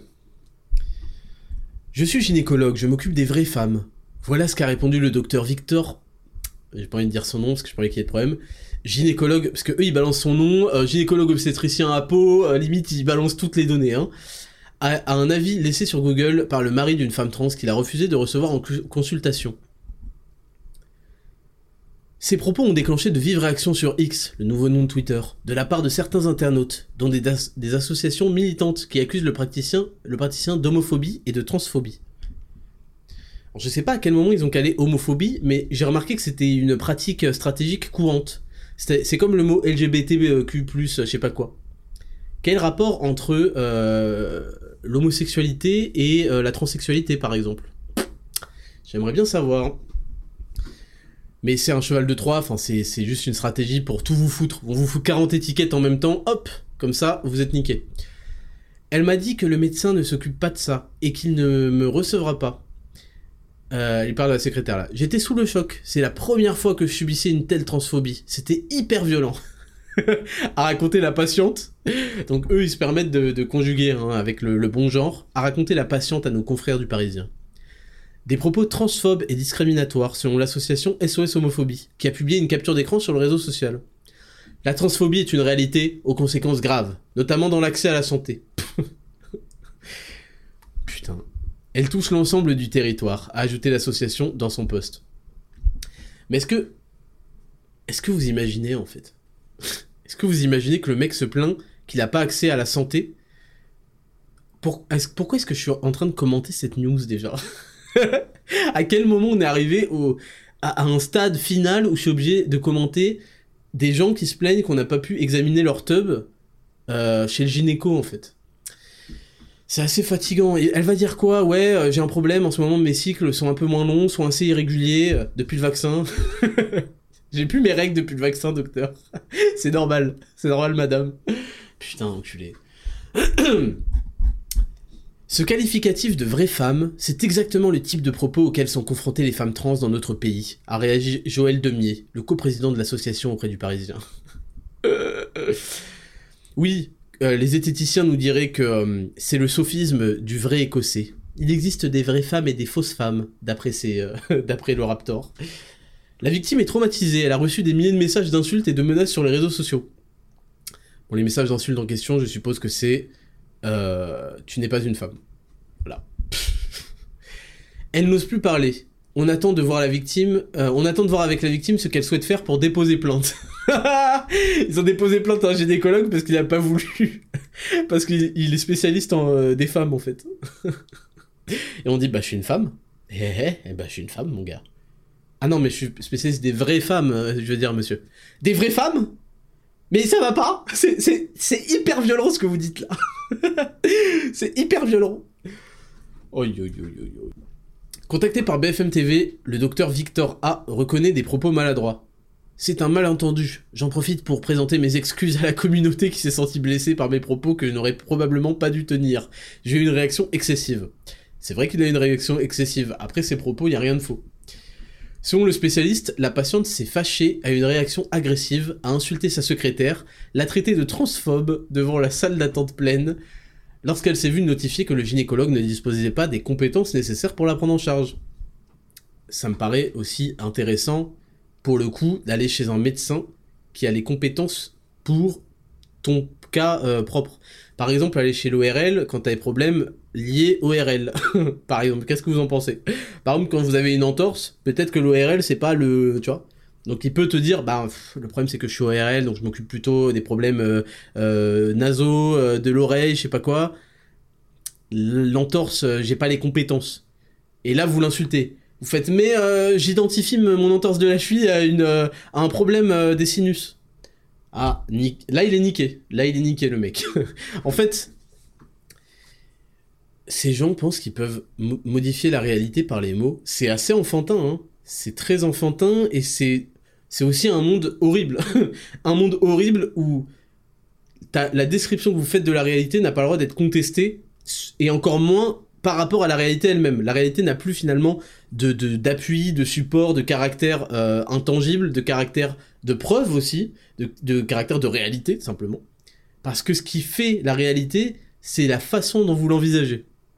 Et ça, c'est très dangereux parce que à la fin de la journée, quand ce genre de truc passe, l'être humain, quand c'est comme ces journalistes à la con et tous ces gauchistes de merde, quand il est capable d'accepter des idées contradictoires en permanence, je vous le répète, il devient une coquille vide. Parce qu'il accepte en fait que la réalité n'est plus ce qu'il voit et ce qui est tangible, mais est la description qu'on va lui en faire. Il est obligé de respecter la description que telle ou telle personne va lui faire. Dans ce cas-là, c'est que une personne trans ou je sais pas quoi va lui faire la description de sa réalité physique, biologique, qui est fausse, hein. Mais c'est son approche, c'est comme ça qu'elle a envie de s'envisager, c'est comme ça qu'elle ressent les choses. Donc on passe en fait d'une réalité de rationnelle et mathématique, physique, à une réalité émotionnelle, de sensation, de ressenti. C'est catastrophique parce qu'en fait, on ne peut rien construire en termes de civilisation, en termes de ce que vous voulez, sur des ressentis. Les ressentis, ça peut changer. Ça... Et en fait, les mathématiques et la physique sont basées sur des modèles et des équations qui se valident les unes entre les autres. Dès que tu proposes une équation, si elle valide pas tout le reste, nique ta mère en fait. Pour ça que quand je vous dis que j'ai résolu l'équation du fitness, c'est une prouesse phénoménale parce que j'ai réussi à faire converger tous les modèles physiques du monde vers un truc qui marche. Bref, ce que je veux dire, c'est que quand vous commencez à proposer des équations qui reposent sur rien de rationnel, mais que sur du ressenti, qui peut lui aussi en plus être soumis à des modifications selon l'humeur de la journée, vous ne construisez aucun modèle sérieux, ni aucun modèle avec un S, et donc vous construisez un système qui ne marche pas et qui ne peut pas marcher. Bref. Je vous disais, dans ce cas-là, ça vient d'un trans, sa perception de la réalité qui vous impose, parce qu'ensuite, il a le droit dans sa tête de créer tout un jeu de rôle, mais on n'est pas obligé de participer à son jeu de rôle. Il a le droit d'imaginer ceci, cela, moi je suis un pirate, moi je suis Napoléon, les asiles psychiatriques sont remplis de gens comme ça, mais ensuite, quand il exige et qu'il s'énerve et qu'il vous pourrit la vie parce que vous refusez, pour des raisons tout à fait rationnelles, et de définition, et parce que vous continuez à croire dans un système d'équations et de modèles physiques qui tient et qui se valide entièrement, quand vous refusez de jouer son jeu, le mec pète un câble, et en plus trouve la force médiatique, la force du tribunal d'internet, la force du harcèlement, ce sont eux les harceleurs. Attention, le médecin... Personne ne parle, cette journaliste à con, elle a parlé à aucun moment du harcèlement et des insultes et des menaces qu'a subi le docteur dont en plus ils donnent le nom et l'adresse du cabinet. Ces gens-là sont des harceleurs, mais ils ont le droit parce que toi, t'as été méchant, t'as été mauvais. Vous voyez, ils redéfinissent un petit peu quel est le rôle du gentil, le rôle du méchant. Et ensuite, ils vous punissent parce que eux ont le droit. Mais attention, vous n'avez pas le droit de vous défendre. Sinon, vous avez vu, c'est le système de la victimisation. Et donc ensuite, quand ça vient des médias, une fois que vous êtes capable d'enregistrer des informations contradictoires, une fois que vous êtes capable de faire en fonction de ce que votre interlocuteur vous dit et de croire tout ce qu'il va vous dire parce que oui, tu as le droit de penser ça. Bah en fait, les médias et les gens qui veulent vous imposer des idées dans votre tête c'est la roue libre, c'est l'autoroute, le boulevard pour vous esclavagiser mentalement en fait. Ils vont vous dire exactement tu dois penser ça, tu dois penser ça, tu dois penser que le climat de la Terre ne dépend pas du soleil mais des émissions CO2, tu dois penser ceci, tu dois penser cela, tu dois me filer ton pognon, sinon c'est transphobe, sinon c'est climato-sceptique, sinon c'est anti-science, anti-vax, sinon c'est truc. Vous vous faites humilier, dominer. Voilà, c'est simplement par ce genre de petites choses que vous laissez passer, par lâcheté ou parce que vous n'avez pas compris le réel enjeu, la violence de cet enjeu. Et ben ensuite c'est fini, et de fil en aiguille vous avez perdu, voilà. Donc c'est tout pour ce traitement de news, et on va finir sur, puisqu'on parle du Covid, la transition est parfaite. J'ai vu ça dans un tweet de un certain Kevin Bass, PhD MS, voilà, médical je sais pas quoi... Just a year and a half, donc je vais vous traduire, il y a à peine un an et demi, 30% des démocrates croyaient ceci, cela, je n'ai pas envie de vous spoiler, et en gros à la fin il fait, voilà à quoi ressemble une idéologie totalitaire. Et en fait on a un sondage qui vaut ce qu'il vaut, qui en fait, c'est un sondage entre les démocrates et les républicains, vous savez qu'il y a deux partis aux États-Unis, deux grands partis en gros, bon c'est un peu du théâtre aussi, même si Trump a balayé ça à sa manière. Et parce que bon, George Bush était un républicain, c'était une immonde pourriture. Barack Obama était un démocrate, c'était aussi une pourriture. Même si je sais qu'il est sympa, qu'il joue au basket et qu'il se tape des mecs, c'était quand même une pourriture. Oui, c'est la dernière news, c'est que Barack Obama se tape des mecs. Bref, donc ils ont fait un poll, un sondage de la semaine. En 2022, au cœur de l'escroquerie Pfizer, Moderna et compagnie, et ils disaient, est-ce que vous êtes pour ou contre mettre des amendes aux non-vaccinés. Non-vaccinés du Covid. Hein. On ne parle pas de vaccin contre le DTP polio ou je sais pas quoi. Donc on a à peu près 20% des républicains qui étaient pour. C'est très intéressant parce que là, tous les républicains aux États-Unis, en gros c'est les conservateurs trucs, font genre « Ah ouais, le Covid, j'ai jamais marché dedans, j'ai tout de suite compris que c'était une arnaque. Ah non, moi, on me reprendra pas, je sais pas quoi. » Les choses vont évoluer et on va pouvoir tester tout ça. Mais c'est comme d'hab, hein, tous ces mecs, même ces gauchistes. Hein. Ouais, j'aurais été un résistant. Ouais, moi, du temps des années 40, j'aurais été dans la résistance, j'aurais été cela. C'est marrant, t'as eu une occasion d'être dans la résistance, tu l'as pas saisie. C'était très drôle. Et c'était pas non plus le nazisme et la Seconde Guerre mondiale. Hein. C'était, par rapport à ça, on était léger. Ne pas aller au restaurant, c'était très léger, hein, mon ref. Donc, tous ces gens-là sont full of shit, voilà. Donc, amende pour les non-vaccinés, républicains à 20% pour, les démocrates à près de 60% pour mettre une amende à tous ceux qui ont refusé de se vacciner. Déjà qu'ils n'avaient pas le droit de voyager, pas le droit d'aller dans les hôpitaux, pas le droit de ce que vous voulez, hop, allez, une amende tous les mois, hein, peut-être tous les jours, pourquoi pas. Vous savez qu'en Angleterre, je diverge, hein, mais en Angleterre, d'ailleurs, toutes leurs caméras se sont fait exploser. Parce que les gens refusent, et bravo à eux, ils refusent l'esclavage. Ils ont mis des caméras en nombre, des milliers et des milliers de caméras dans les rues, parce qu'ils mettent des amendes quotidiennes à des mecs qui sortent avec des voitures, je sais plus exactement les termes, je vais pas vous dire que c'est des voitures à essence, mais c'est des voitures qui sont plus vieilles que telle année, et qui consomment plus que tant au litre, ou je sais pas quoi. Ces malades mentaux du climat, là. Et en fait, les gens ont... Il y a une écrasante majorité, quasiment de totalité, qui ont refusé de payer les amendes, et les gens ont aussi explosé les caméras. Donc c'est une très bonne nouvelle, c'est que les gens refusent l'esclavage. Bravo à eux. Bravo aux Anglais qui ont visiblement plus de couilles que d'autres peuples. On verra bien comment ça se passera en France si un jour ils essaient de faire ça. Même si je sais que je peux compter sur les Français, et notamment même les énormes gauchistes. Pour aller péter du matériel public, c'est un peu leur spécialité. Ensuite, deuxième question. Pour ou contre enfermer les non-vaccinés à la maison, les mettre en lockdown, les mecs en confinement, pendant que tout le reste a le droit de vivre. 20% des démocrates sont pour, 20% des républicains sont pour, ce qui est scandaleux, 60% des démocrates étaient pour, alors que les mecs, soi-disant, étaient donc vaccinés, donc de quoi ils ont peur en fait ? Ils sont immunisés, c'est bon. C'est le problème des non-vaccinés, c'est eux qui vont mourir. Laissez-les, ils sont trop cons, ils sont anti-science et tout, ils sont stupides, ils vont mourir. Bah alors, vous êtes protégés, c'est eux qui ratent tout, vous êtes nickel, vous pouvez... Pourquoi est-ce que d'un coup, ils peuvent pas vivre avec vous ? C'est bizarre, vous êtes protégés. vous avez réattrapé 3 fois le Covid. Ah, ok. Et vous continuez à porter un masque. Ah, ok, parfait. 99% sur tous les variants. Ah, parfait, parfait. Il y a eu 4 variations, mais vous utilisez toujours la même souche numéro 1 qui marchait déjà pas. Ah, oui. Autant pour moi. 3e question. Envoyer les non-vaccinés dans des camps de quarantaine. 20% des républicains sont pour et plus de 40% des démocrates étaient pour. Donc non seulement les mecs, c'est pas seulement on les confine chez eux, on les envoie dans des camps de quarantaine. Jusqu'à ce qu'ils acceptent. 4e question. Enlever les enfants aux parents des parents non vaccinés.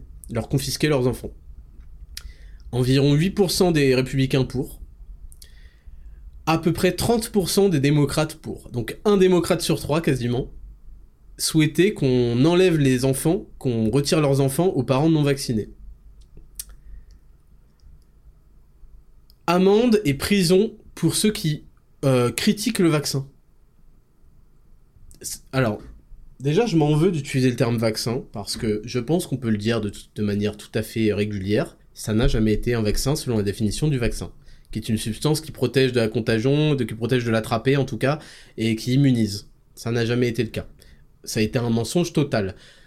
Je vous demande pardon d'insister avec ce sujet, mais je ne peux pas le laisser filer, surtout avec des statistiques aussi violentes. Je ne peux pas laisser filer ce qui s'est passé pendant ces 3 ans, 2020, 2021, 2022. En particulier 2021 et 2022. Je ne peux pas. Je peux pas, ce serait trahir l'humanité et lui permettre de refaire les mêmes erreurs. On est obligé d'affronter, les yeux dans les yeux, à quel point c'est parti en couille, à quel point on oublie, notre cerveau oublie. J'ai fait des vidéos, les bouffonneries, top 10 des bouffonneries du Covid ou je sais pas quoi. Revoyez-les et hallucinez de ce qui s'est passé. Et encore, il en manque plein. Mais ce qui s'est passé, moi c'est pas une histoire de gouvernement, de trucs. Je fais pas confiance au gouvernement, je fais pas confiance aux autorités. Depuis un moment, vous voyez bien qu'ils ont pas votre intérêt à cœur. Vous le voyez bien. C'est pas ça. Moi ce qui m'a frappé, ce qui m'a horrifié. C'est ce que je connaissais déjà. J'ai lu Psychologie des foules de Gustave Le Bon. J'ai lu plein de choses sur ces phénomènes de foule et psychologiques. Mais c'est terrible de les vivre. Voir autant de gens capables de vouloir la destruction de gens qui sont un peu plus critiques qu'eux au passage, qui refusent de croire tout ce qu'on leur raconte, sur des bases scientifiques. Ça m'inquiète énormément. Donc, amende et prison pour les gens qui ont commis le crime de critiquer des entreprises qui ont été condamnées à des milliards dans le passé pour escroquerie, articles frauduleux, blablabla. D'ailleurs, on peut critiquer même le mec le plus angélique du monde. 15% des républicains sont pour, donc amende et prison. 50%, un démocrate sur deux, 50% des démocrates sont pour mettre en prison les gens qui critiquent l'escroquerie de Pfizer. Voilà. C'est pour ça que je vous fais des news de la semaine chaque semaine, c'est pour que vous voyez la capacité d'embrigadement par le mensonge permanent, répété, toujours, et les arguments d'autorité avec des autorités créées de toutes pièces. Si j'étais à la tête du monde, allez, je suis à la tête du monde. J'aimerais bien vous faire croire un truc qui va me permettre de vous taxer, de vous niquer votre vie et vos libertés, parce que j'aimerais bien en fait vous humilier. Ça me fait me sentir bien mieux d'être au sommet, d'avoir le droit à tout. La bouffe, les jets, les trucs. Et vous, déjà, c'est la galère. Je vais niquer votre économie, je vais niquer votre monnaie. Et j'ai envie de creuser l'écart. Voilà, c'est ça. J'ai envie de creuser l'écart. Voir qu'on est si proche, déjà physiquement et tout, ça me dérange. Je me sens en surhomme. Je suis une espèce de descendant direct de Dieu ou de Satan. Ça dépend en quoi on croit. Et vous êtes encore trop proche. Non, c'est pas bon. J'aimerais bien que vous soyez des esclaves, mais vous avez jamais accepté. Ça fait chier, vous n'avez jamais accepté de votre plein gré de devenir des esclaves. Bon, ce que je vais faire, c'est que vu qu'en fait, je sais pas si vous connaissez, comment ça s'appelle, BlackRock, et je sais plus c'est quoi l'autre là, qui possède genre tous les médias, ils possèdent genre 80% des fermes, ils possèdent absolument tout. C'est des forces de l'argent monumentales, ce qui est très dangereux. bah en fait, tiens, je vais prendre des experts, voilà, je vais faire des études, trucs. À la fin, ça mettra beaucoup de temps, mais on apprendra que les études étaient soit pipées, soit les mecs étaient corrompus, soit ceci, cela. Et je vais vous dire que vous devez me donner tous vos droits, tout votre argent, parce que cette étude est claire et nette. The science is clear. Il y a un consensus. Il n'y a pas de consensus sur la testostérone. Par contre, il y a un consensus sur ce sujet-là. Vous voyez, c'est terrible ce qui se passe, mais vous devez le savoir et ne pas faire partie de ces énormes pourcentages de gens qui sont devenus des monstres, en fait. Moi, c'est la capacité de nos concitoyens à être devenus des dictateurs en chef, des monstres. Ces mêmes gens-là qui, toute l'année, vous prêchent la tolérance, la démocratie, le fait que tout le monde a le droit de je sais pas quoi, nanana, la première occasion qu'ils ont, parce qu'ils ont été lobotomisés, de détruire leurs concitoyens parce qu'ils pensent pas pareil, ils la saisissent et c'est violentissime, c'est violentissime. Donc attention à ces statistiques, attention à votre entourage, attention, quand je dis votre entourage, je parle pas de votre famille, je parle des gens qui vivent dans la même ville que vous, etc. N'oubliez jamais ces statistiques, moi je les oublie pas, et je les oublierai jamais, et vous ne croyez pas que vous avez des amis autour de vous. Faites attention, vous avez des gens qui veulent vous enfermer si jamais vous vous opposez à leur mise en esclavage. D'ailleurs, c'est pour eux, hein. Moi, aujourd'hui, moi et d'autres, hein, on prend dans la gueule comme pas possible. On a sacrifié nos images, c'est-à-dire la chose la plus précieuse qu'on a, notre nom, etc. Moi, c'est pas que je l'ai sacrifié, c'est que je suis très fier. Je suis très fier que mon nom soit utilisé aujourd'hui par des gens aussi peu crédibles et aussi mauvais. Je suis très fier parce que l'histoire, en fait, me donne raison et me donnera raison et montrera que je faisais partie de ces gens qui sont soulevés, qui n'ont pas accepté. Oui, ok, je suis pas Gandhi, je suis pas Che Guevara ou je sais pas quoi, à ma façon, mais en tout cas, j'ai créé une influence et je l'utilise pour ce sujet-là et j'en suis très fier. Mais c'est très compliqué en fait, faut que vous compreniez que c'est très dur, on prend cher dans la gueule, mais au moins on a de la fierté. Et je suis pas sûr que tous ces gens-là, ils vont essayer de se faire oublier quand les choses vont tourner, etc.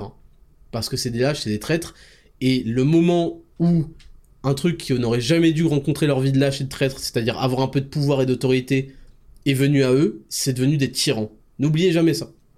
N'oubliez jamais ça. Voilà pour la rubrique numéro 2, les news de la semaine. On va passer à la rubrique numéro 3, leçon de vie. C'est parti, jingle. Rubrique numéro 3, leçon de vie. Leçon de vie, on va parler d'une actualité sordide, d'une actualité très triste, puisque c'est le suicide d'un garçon de 15 ans, qui s'appelait Nicolas, et suite à du harcèlement scolaire. Donc il y a deux choses que je voulais traiter par rapport à ce sujet-là, et je ne l'ai pas mis dans les news de la semaine parce que je voulais en parler dans la catégorie leçon de vie, parce que pour moi il faut en tirer une leçon de vie. Toujours délicat de traiter des sujets quand ils sont aussi actuels, parce que j'ai pas envie qu'aucun de mes propos ne soit dommageable pour la famille en deuil, ou pour la mémoire du petit Nicolas. D'ailleurs c'est terrible, le petit Nicolas. Voilà un petit peu l'évolution du petit Nicolas, si vous connaissez un peu ce livre, hein, je crois que c'est un livre dessiné ou quelque chose comme ça. Bon bah on voit le petit Nicolas comment il a évolué au fur et à mesure que la société s'abandonne. Donc en fait, bon bah c'est une histoire, encore une fois, donc c'est un enfant de 15 ans, un ado, qui a fini par se suicider, parce qu'il y avait du harcèlement à l'école. En fait l'histoire c'est que les parents... ont contacté les professeurs, le directeur, etc. Et apparemment, ça a duré. Et ils sont allés faire un rendez-vous et on leur a dit qu'ils allaient agir.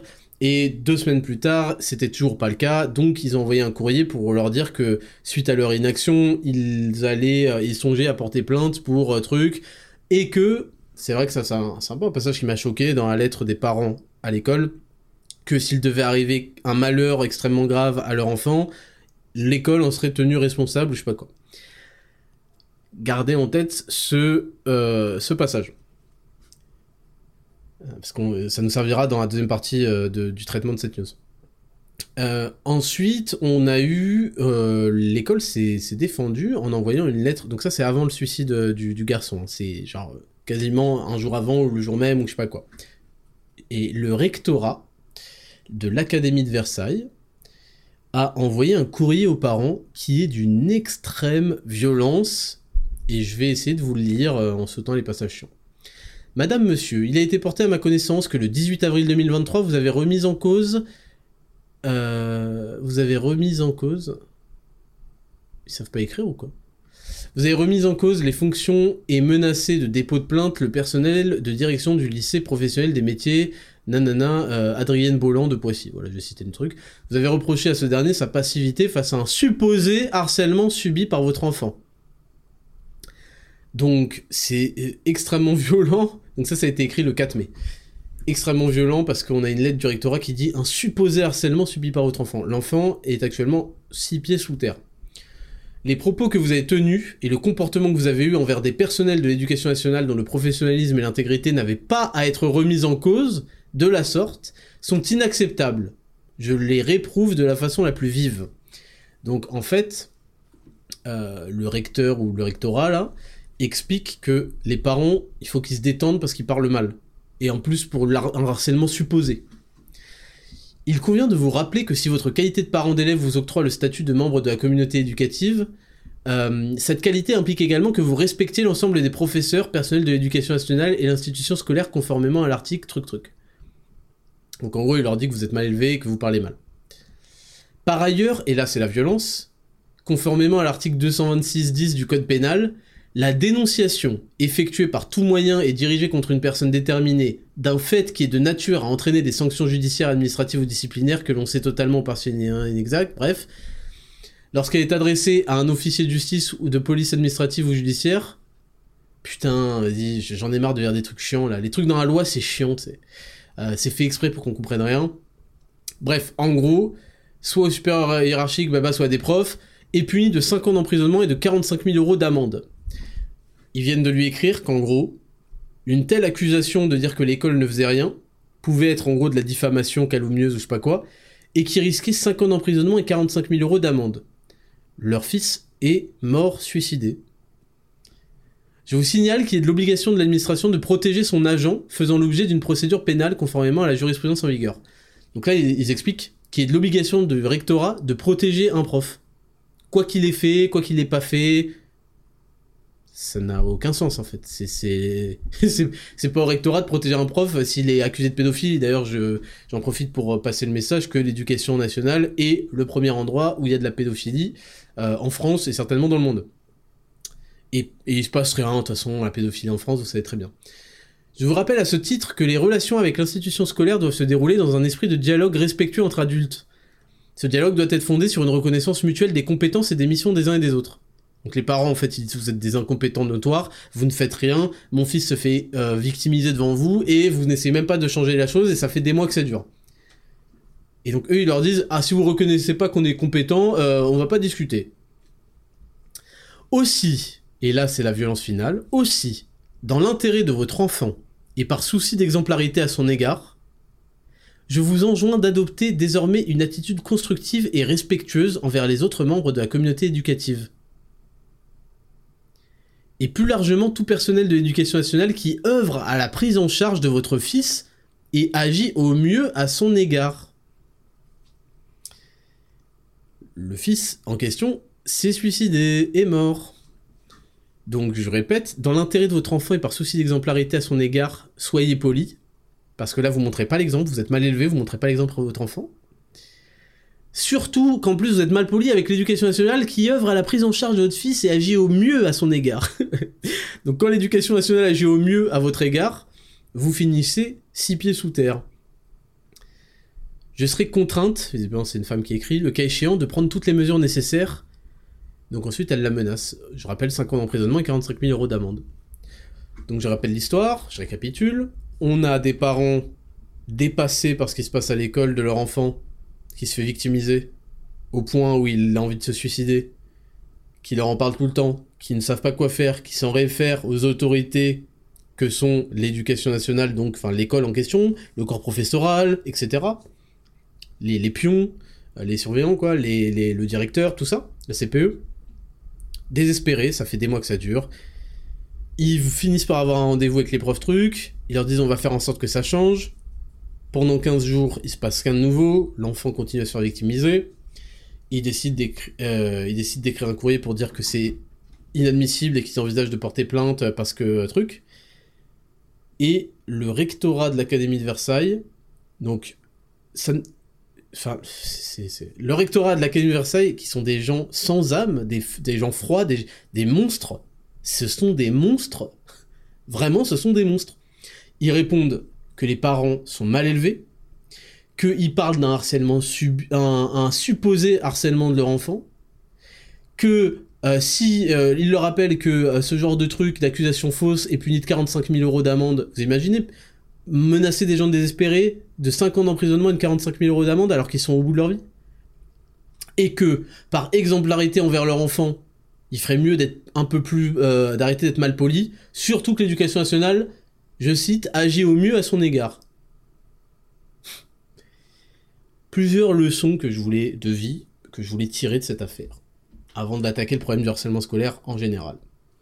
Première leçon de vie, il faut que vous compreniez, on vous l'a déjà répété, je vous l'ai déjà répété 1 million de fois, que vous ne devez compter sur personne dans la vie. Personne! Personne à part vous et le groupe que vous allez constituer autour de vous de gens solides de même valeur que vous. Ne comptez jamais sur l'État, qui crée vos problèmes, donc imaginez pas à les résoudre. Ne comptez pas sur l'éducation nationale.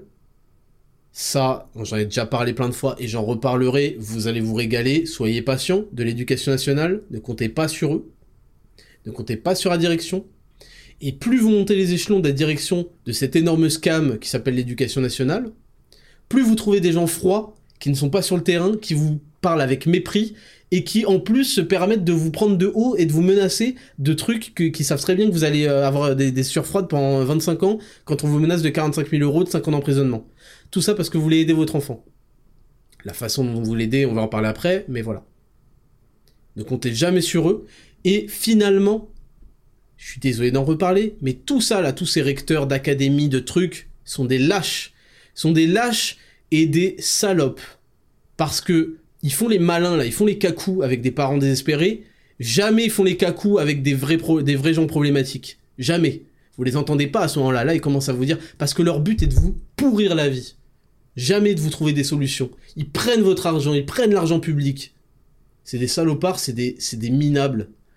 Ils ont aucune humanité, c'est des traîtres. Ils font les choses juste pour leur propre intérêt. Et alors, comment s'étonner ? Pardon de revenir avec mon Covid. Comment s'étonner ? Que tous les enfants aient été masqués dès l'école maternelle, que les professeurs, des professeurs étaient masqués. Imaginez des enfants à la crèche, à l'école maternelle, qui apprennent à parler aussi à l'oreille. Déjà, quand on parle avec un masque, vous vous êtes tous rendu compte qu'on comprend rien. Mais en plus, apprennent par mimique, reproduisent les mouvements de la bouche, etc., etc. Imaginez tous ces enfants. Sacrifiés parce que des fous ont décidé qu'un masque chirurgical, qui est utilisable uniquement dans des blocs chirurgicaux, était un scam pour ne pas passer un microbe inoffensif en plus pour les enfants. Donc, comment s'étonner que des gens pareils, qui ont aussi peu d'âme, autant de froideur, aient laissé passer tout ça ? Et vont continuer ! Moi, cette rectrice truc, il y a un moment, je l'envoie au bagne, en fait. Je l'envoie casser des cailloux, elle et tous les profs. Ils vont rejoindre les journalistes qui sont déjà envoyés depuis longtemps, casser des cailloux. Parce qu'ils font les shows avec des innocents. Je déteste ça. Et les hommes que nous sommes sont habités d'un élan féroce de volonté de justice face à l'injustice, justement. C'est ça qui nous caractérise. On ne supporte pas l'injustice. Et ça, c'en est une monstrueuse. Ça, c'est pour la première chose. Méfiez-vous de tout cela. Et ne venez jamais m'expliquer avec vos arguments d'autorité. Oui, le rectorat, nanan. Oui, l'agence régionale de santé. Qu'ils aillent se faire enculer. Tous. Que si, soit c'est la corruption, soit c'est du mépris, soit ils se prennent pour je sais pas quoi. Ils me donnent des leçons. Vos gueules. Ça, c'est la première partie. Évidente. La deuxième partie, elle est un peu plus délicate. Je prends un petit verre d'eau. Elle est un peu plus délicate parce que là, je vais faire appel à la responsabilité des parents. Et en fait, le harcèlement scolaire, c'est quelque chose qu'on ne peut pas contrôler. C'est une fausse idée assez féminine de penser qu'on peut interdire les méchants. Qu'on peut... Évidemment, on peut lutter contre le harcèlement scolaire d'un point de vue corps professoral, etc., etc. Il faut pointer du doigt un problème évident et qui est renforcé par cette affaire. Les professeurs, il faut dire la vérité, participent ou voient les choses et ne font rien. Et c'est comme ça. C'est comme ça. Je vais pas mettre dans le sac tous les professeurs parce que je sais qu'il y en a qui m'écoutent, mais vous le savez bien et vous le voyez. Il y a des professeurs qui lancent des harcèlements par rapport à la prononciation de nom de famille. Vous le savez, vous connaissez par cœur. Ouais, tel mec, on a lu mal son nom, ah, on se fout de sa gueule, ça commence. Mais ça fait partie aussi du jeu, on va en parler juste après. Mais il y a des profs qui lancent ça par rapport au nom. Il y a des profs qui vont rigoler, qui vont même reclasher par-dessus, et qui vont même fermer les yeux devant des actes violents de trucs. Faire « Les enfants, vous écoutez ?» Tout le monde va se faire engueuler, y compris la victime, t'sais. Donc, évidemment, ça c'est un problème. On peut renforcer ce genre de lutte en sensibilisant le personnel, mais visiblement, c'est des enculés. Je sais pas, ce truc-là, je veux pas généraliser, mais ce truc-là me le donne en mille, et le harcèlement scolaire, c'est quand même un problème suffisamment récurrent. Moi, je vous le dis, c'est comme si vous étiez père de plusieurs enfants, et vous apprenez qu'il y a des violences, trucs... Bah, à un moment, c'est votre responsabilité de parents aussi d'arrêter que vos frères et sœurs se mettent sur la gueule aussi. Pourquoi est-ce que les profs et tout sortent de leur responsabilité à ce moment-là ? Personne ne vient prendre la responsabilité. C'est un gros problème. Gros problème. Maintenant, on va parler de la responsabilité des parents. Le harcèlement scolaire, c'est un phénomène qui va se produire à jamais. À jamais. Oui, quand il se passe en public, enfin devant les profs et tout, il doit être puni. Mais ça va se passer en cachette, ça va se passer là-bas. Et puis il y a des élèves par dignité, par peur, ils vont pas en parler. Ça va se passer parce que les enfants sont des salopards. Salopards qui se testent. Et ils ont besoin de phénomènes de groupe, c'est l'évolution des animaux.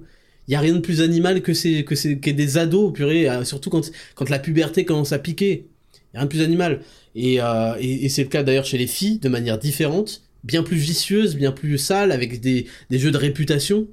Et c'est le cas chez les garçons, avec plus de violence, souvent plus d'insultes. Quoique les filles se traitent de putes entre elles, disent « Ah ouais, t'as vu, c'est une grosse pute, truc. » Il y a de tout. Le harcèlement scolaire, c'est vraiment une base qui permet aux gens de se regrouper face à la victime. Donc eux, ils sont forts face aux faibles. C'est de la prédation.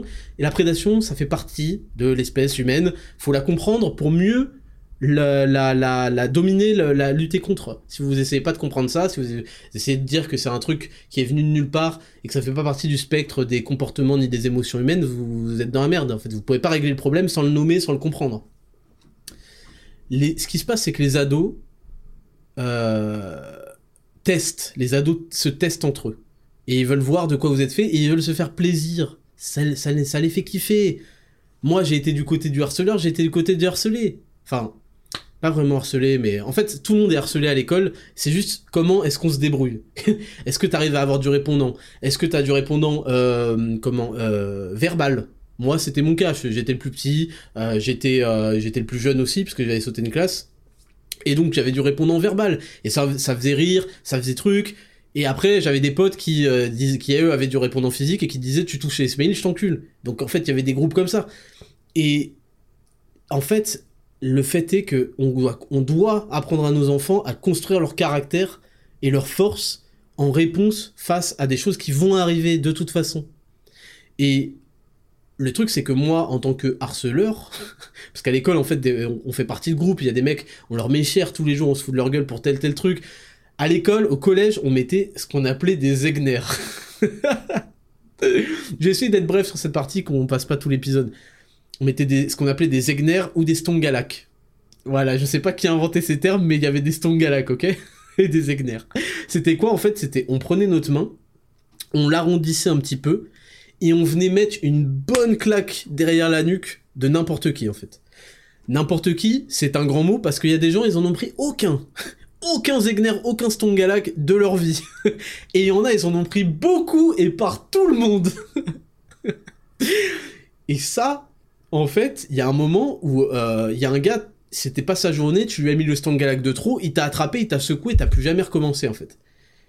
Et c'est comme ça que ça se passe la vie, c'est que dans la vie, et ça s'apprend dès le plus jeune âge, si vous vous laissez faire, si vous ne répondez pas et que vous ne prenez pas le risque d'aller au combat, même si vous allez vous faire éclater, même s'ils sont plus nombreux, même si je sais pas quoi, c'est pas toujours le bon move, hein. Je tiens à le dire, c'est pas toujours le bon move, mais c'est souvent un truc auquel on peut pas échapper.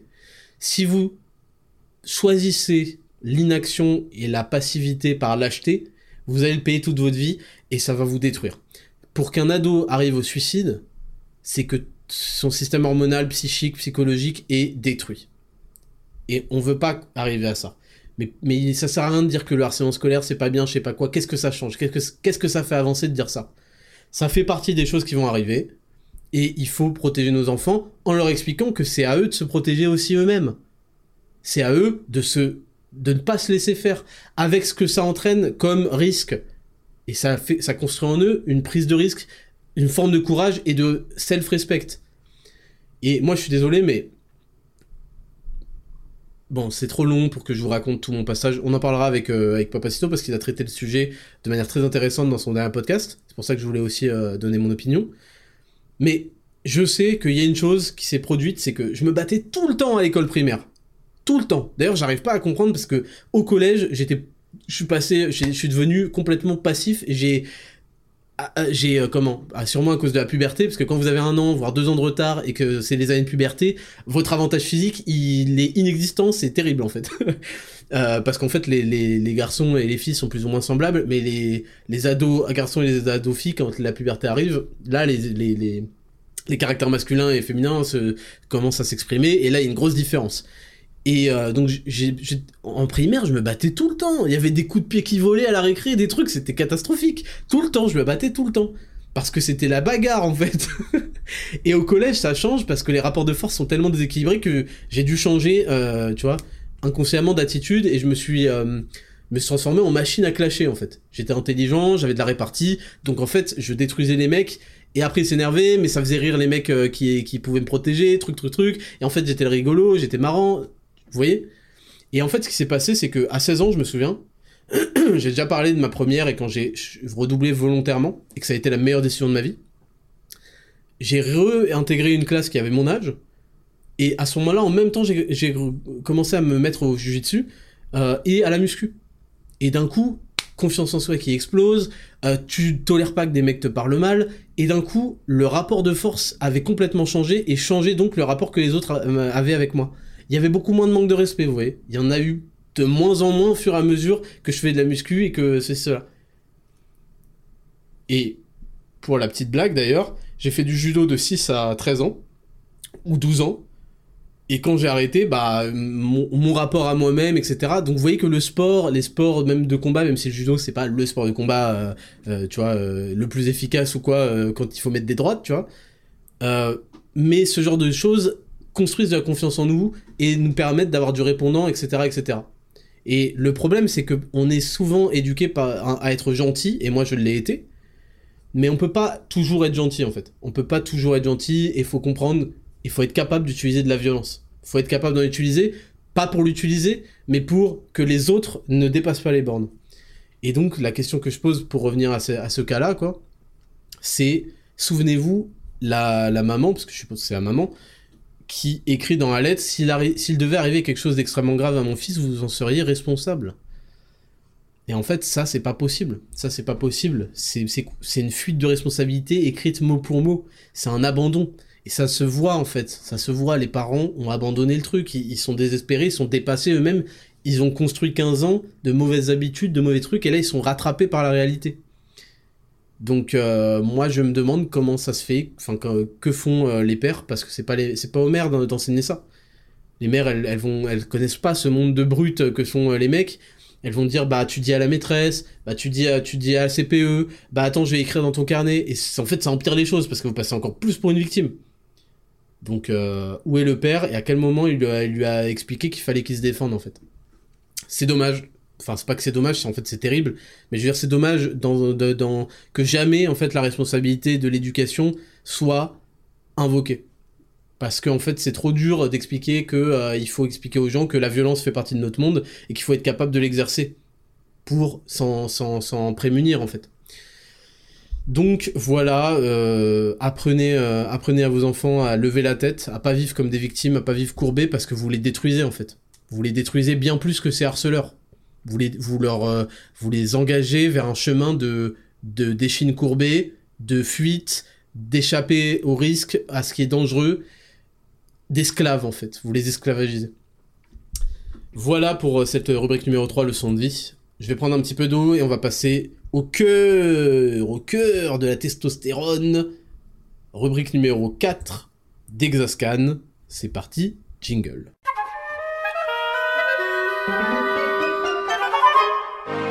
Rubrique numéro 4, Dexascan, spécial testostérone. Je vais être giga complet, ça va vous régaler. Et on va aller en profondeur dans ce qu'est la testostérone, qu'est-ce qu'elle fait, comment elle marche et comment vous la détruisez tous les jours ou comment l'améliorer tous les jours. Encore une fois, vous savez que les Dexascans sont poussés, mais je vire tout ce qui est chiant pour regarder tout ce qui est intéressant. Alors, je vais commencer en vous parlant d'une étude. Une étude qui a été menée sur des adolescents et des jeunes adultes, qui a été faite entre 1999 et 2016. Okay ? Donc, il y a 17 ans d'études, et elle a montré quelque chose de très significatif. Elle a montré une diminution de 1,8% par an du niveau de testostérone. Il est passé d'environ 22 nanomoles par litre à 12 nanomoles par litre. Donc, quasiment, il a été divisé par 2.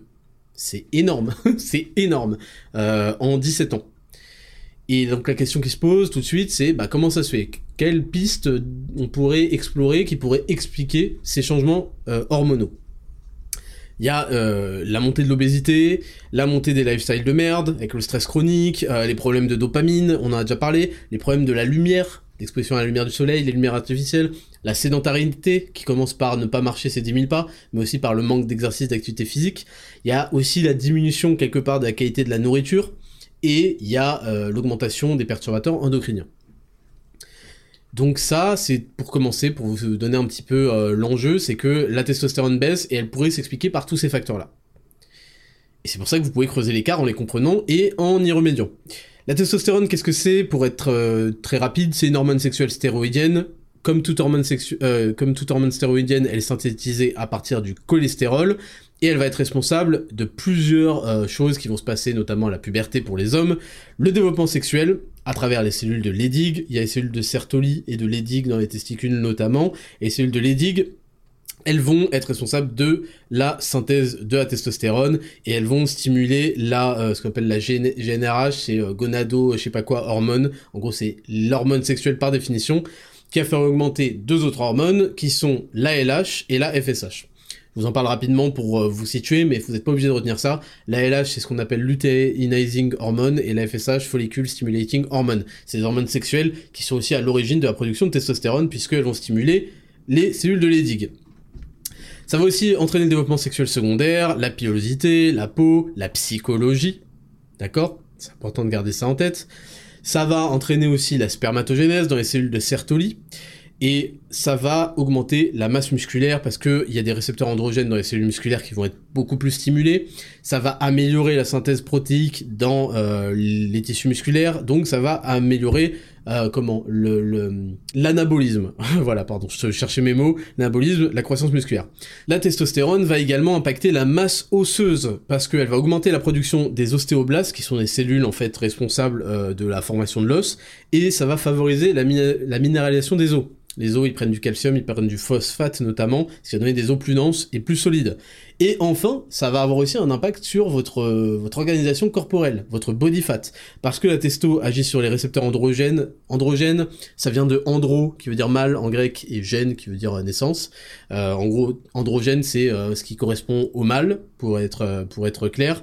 Donc ça va agir sur les récepteurs androgènes dans le corps, dans les cellules adipeuses. Et donc, les cellules adipeuses, c'est-à-dire la graisse, et donc ça va inhiber la lipogénèse. Lipogénèse, c'est la création de lipo de graisse, donc ça va annuler la création de graisse, enfin ça va la limiter quoi, et ça va stimuler la lipolyse, la destruction des graisses. Donc vous voyez que la testostérone, c'est responsable de beaucoup de choses au niveau physique, et aussi au niveau psychologique, on va y revenir. La testostérone s'est produite principalement dans les gonades, donc dans les testicules, et aussi un peu dans les glandes surrénales. C'est pour ça aussi que les femmes peuvent produire un petit peu de testostérone dans les glandes surrénales. C'est régulé par ce qu'on appelle l'axe hypothalamo-hypophysaire, avec l'hypothalamus, on a déjà parlé, c'est une glande au cœur du cerveau, et l'hypophyse qui est juste en dessous.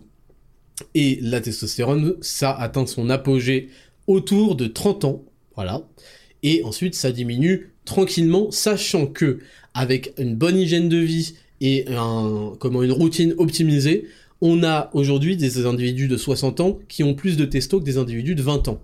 Je ne sais pas si vous vous rendez compte de la violence. Donc, voilà un petit peu pour l'introduction. Pour vous donner des mesures, si vous voulez aller mesurer votre taux de testostérone, d'abord, je vous recommande de mesurer la testostérone totale, la testostérone libre, peut-être votre SHBG, on va voir juste après ce que c'est, et la DHT. Voilà. Donc DHT, testo total, testo libre, et éventuellement SHBG. Vous pouvez aussi mesurer votre prolactine. Vous demandez évidemment à un médecin de vous faire une ordonnance. Je crois que vous pouvez quand même le faire tout seul, mais ça coûte cher. Les médecins étant ce qu'ils sont, votre généraliste va sûrement vous dire de la merde pour pas vous faire... Alors que si vous vouliez changer de sexe, il vous l'aurait donné. Mais vu que vous voulez juste voir si vous êtes en bonne santé, il va vous dire « Mais non, t'es en bonne santé, etc. » C'est du vécu. Vous pouvez également mesurer votre vitamine D. Bon, moi, je recommande de faire des prises de sang régulièrement, on va dire tous les trimestres. Donc, pour vous donner des chiffres...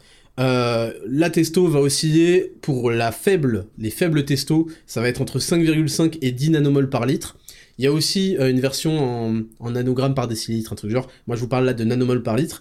Donc entre 5,5 et 10 nanomoles par litre, là vous êtes situé dans ce qu'on appelle les testostérones faibles. C'est pas cool, mais ce qui est intéressant, c'est que vous avez plus de marge de manœuvre. Les testos faibles voient des bonds de fous furieux en appliquant les choses que je vais vous donner, surtout elles. Et si vous avez entre 25 et 39 nanomoles par litre, vous êtes situé dans le high range, dans les hautes testostérones. Et ce qu'il faut comprendre aussi, c'est que la testo, il ne faut pas se comparer aux voisins, on se compare que à soi-même. Je vous ai donné des fourchettes là, mais en réalité, deux individus qui ont par exemple 20 nanomoles par litre n'auront pas du tout les mêmes bénéfices. Il y en a un qui va peut-être en bénéficier beaucoup plus que l'autre, parce qu'en fait on est unique et notre corps est fait parfaitement pour réagir à notre production de testostérone. Donc évidemment il faut la maximiser naturellement, mais par rapport à ce qu'on était capable de faire avant et pas par rapport aux voisins. Et pour information, si ça vous intéresse, la dernière prise de sang que j'ai faite, j'étais à 29 nanomoles par litre. Voilà. Et sinon la testostérone totale, en fait elle est décomposée en trois catégories. On a la testostérone libre qui représente 1 à 4%, c'est vraiment très très faible, et c'est un peu la testostérone qui va pouvoir être utilisée librement dans le corps pour les muscles, pour ceci, cela. Ensuite on a la testostérone liée à ce qu'on appelle l'albumine. En fait, c'est l'albumine et la SHBG dont je vais parler après, c'est juste des choses qui permettent son transport, et la liaison avec l'albumine est assez faible, assez frileuse, ce qui fait que ça peut se transformer en testostérone libre assez facilement, et on appelle ça d'ailleurs la testo libre plus la testo liée à l'albumine, la testostérone biodisponible, voilà, d'accord. Et enfin, vous avez la plus grande part, qui est au-delà de 70%, qui est liée à une molécule qui s'appelle le SHBG, Sex Hormone Binding Globuline. Et voilà, c'est... Alors, je vous dis ça parce qu'en fait, il y a des gens qui vont vous dire « Il faut absolument baisser son SHBG pour monter sa testo libre ». Et en réalité, c'est un peu plus compliqué que ça, et tout a un rôle, et faut juste optimiser le tout, et tout va s'optimiser tout seul, vous inquiétez pas, commencez pas à faire des trucs bizarres, parce que quand vous baissez un truc, il y a un truc qui monte, et le corps humain est fait de telle manière qu'il vous fera payer si vous faites des décisions de con comme ça. Donc ça, c'était pour la petite introduction. Maintenant, je voulais vous parler du monde animal, globalement. En gros, dans le monde animal, ce qu'on observe chez la plupart des mammifères notamment, c'est que la plupart des mâles ne se reproduiront jamais. Et ce qui va distinguer le mâle, ce qu'on appelle le mâle alpha, ou le mâle qui va pouvoir se reproduire, c'est ceux qui vont avoir un haut taux de testostérone. Pourquoi ? Parce que d'une part, les femelles, à travers des phéromones et à travers tout des mécanismes qu'on a du mal aussi à expliquer, vont ressentir quels sont les mâles en question qui les attirent parce qu'ils ont un haut taux de testostérone, mais aussi parce que les mâles en question, avec leur haut taux de testostérone, ils vont être beaucoup plus déterres, ils vont être beaucoup plus compétitifs, beaucoup plus bagarreurs, parce que vous savez qu'il y a des bagarres d'animaux pour obtenir la reproduction, et ils vont être beaucoup plus conquérants, ils vont y aller beaucoup plus. Et en fait, ça c'est drôle parce qu'on a observé que dans le monde humain, la compétition et la testostérone s'influençaient mutuellement positivement. Qu'est-ce que ça veut dire ? Ça veut dire que quand vous êtes soumis à de la compétition, votre testo va augmenter, et quand vous avez de la testo, vous êtes plus compétitif. Vous voyez, donc c'est très bien, c'est un cercle vertueux qui fait que les deux s'influencent positivement mutuellement. Et sachez juste pour la petite anecdote que quand vous gagnez, quand vous enchaînez les victoires, même les petites victoires, votre testostérone grimpe, et au contraire quand vous perdez, quand vous enchaînez les défaites, bah votre taux de testostérone va baisser. Mais c'est des choses qui sont assez temporaires, parce que de toute façon, être soumis à la compétition, et la compétition en général, va de toute façon augmenter vos taux de testostérone. Donc trouvez un moyen dans votre vie de vous mettre dans des choses de compétition, même si c'est une compétition avec vous-même. La testostérone, c'est une hormone sexuelle qui va augmenter l'envie de découvrir. L'envie, l'esprit de compétition, je viens de vous le dire, l'esprit d'aventure, l'envie de conquête. Ça va réduire le stress et l'anxiété. Et ça, c'est super intéressant. Comment ça marche ? On pense qu'en fait, la testostérone, on observe qu'elle s'attache à l'amygdale. L'amygdale, c'est pas les amygdales qu'on vous retire quand vous avez trop d'angine. C'est l'amygdale, c'est encore une zone du cerveau, d'ailleurs qui est double, il me semble, et qui est responsable de la gestion de la peur et de l'anxiété. Ok ? Et en fait, on a observé que la testostérone va s'accrocher à cette amygdale et va changer le seuil de peur et d'anxiété. En gros, ça va changer le niveau minimal qui fait que vous avez peur ou que vous êtes stressé. Est-ce que vous imaginez la puissance du truc ? C'est-à-dire qu'en fait, la testo vous diminue votre crainte, diminue votre stress, diminue votre anxiété, parce qu'elle s'attache à un truc responsable qui détermine le seuil de à quel moment vous vous chiez dessus, en fait. Et ça, je pense qu'on l'observe évidemment dans la société actuelle. Les gens qui ont des faibles testos sont des gens manipulables par la peur, par l'émotion. Donc ça, c'est super intéressant, super bénéfique.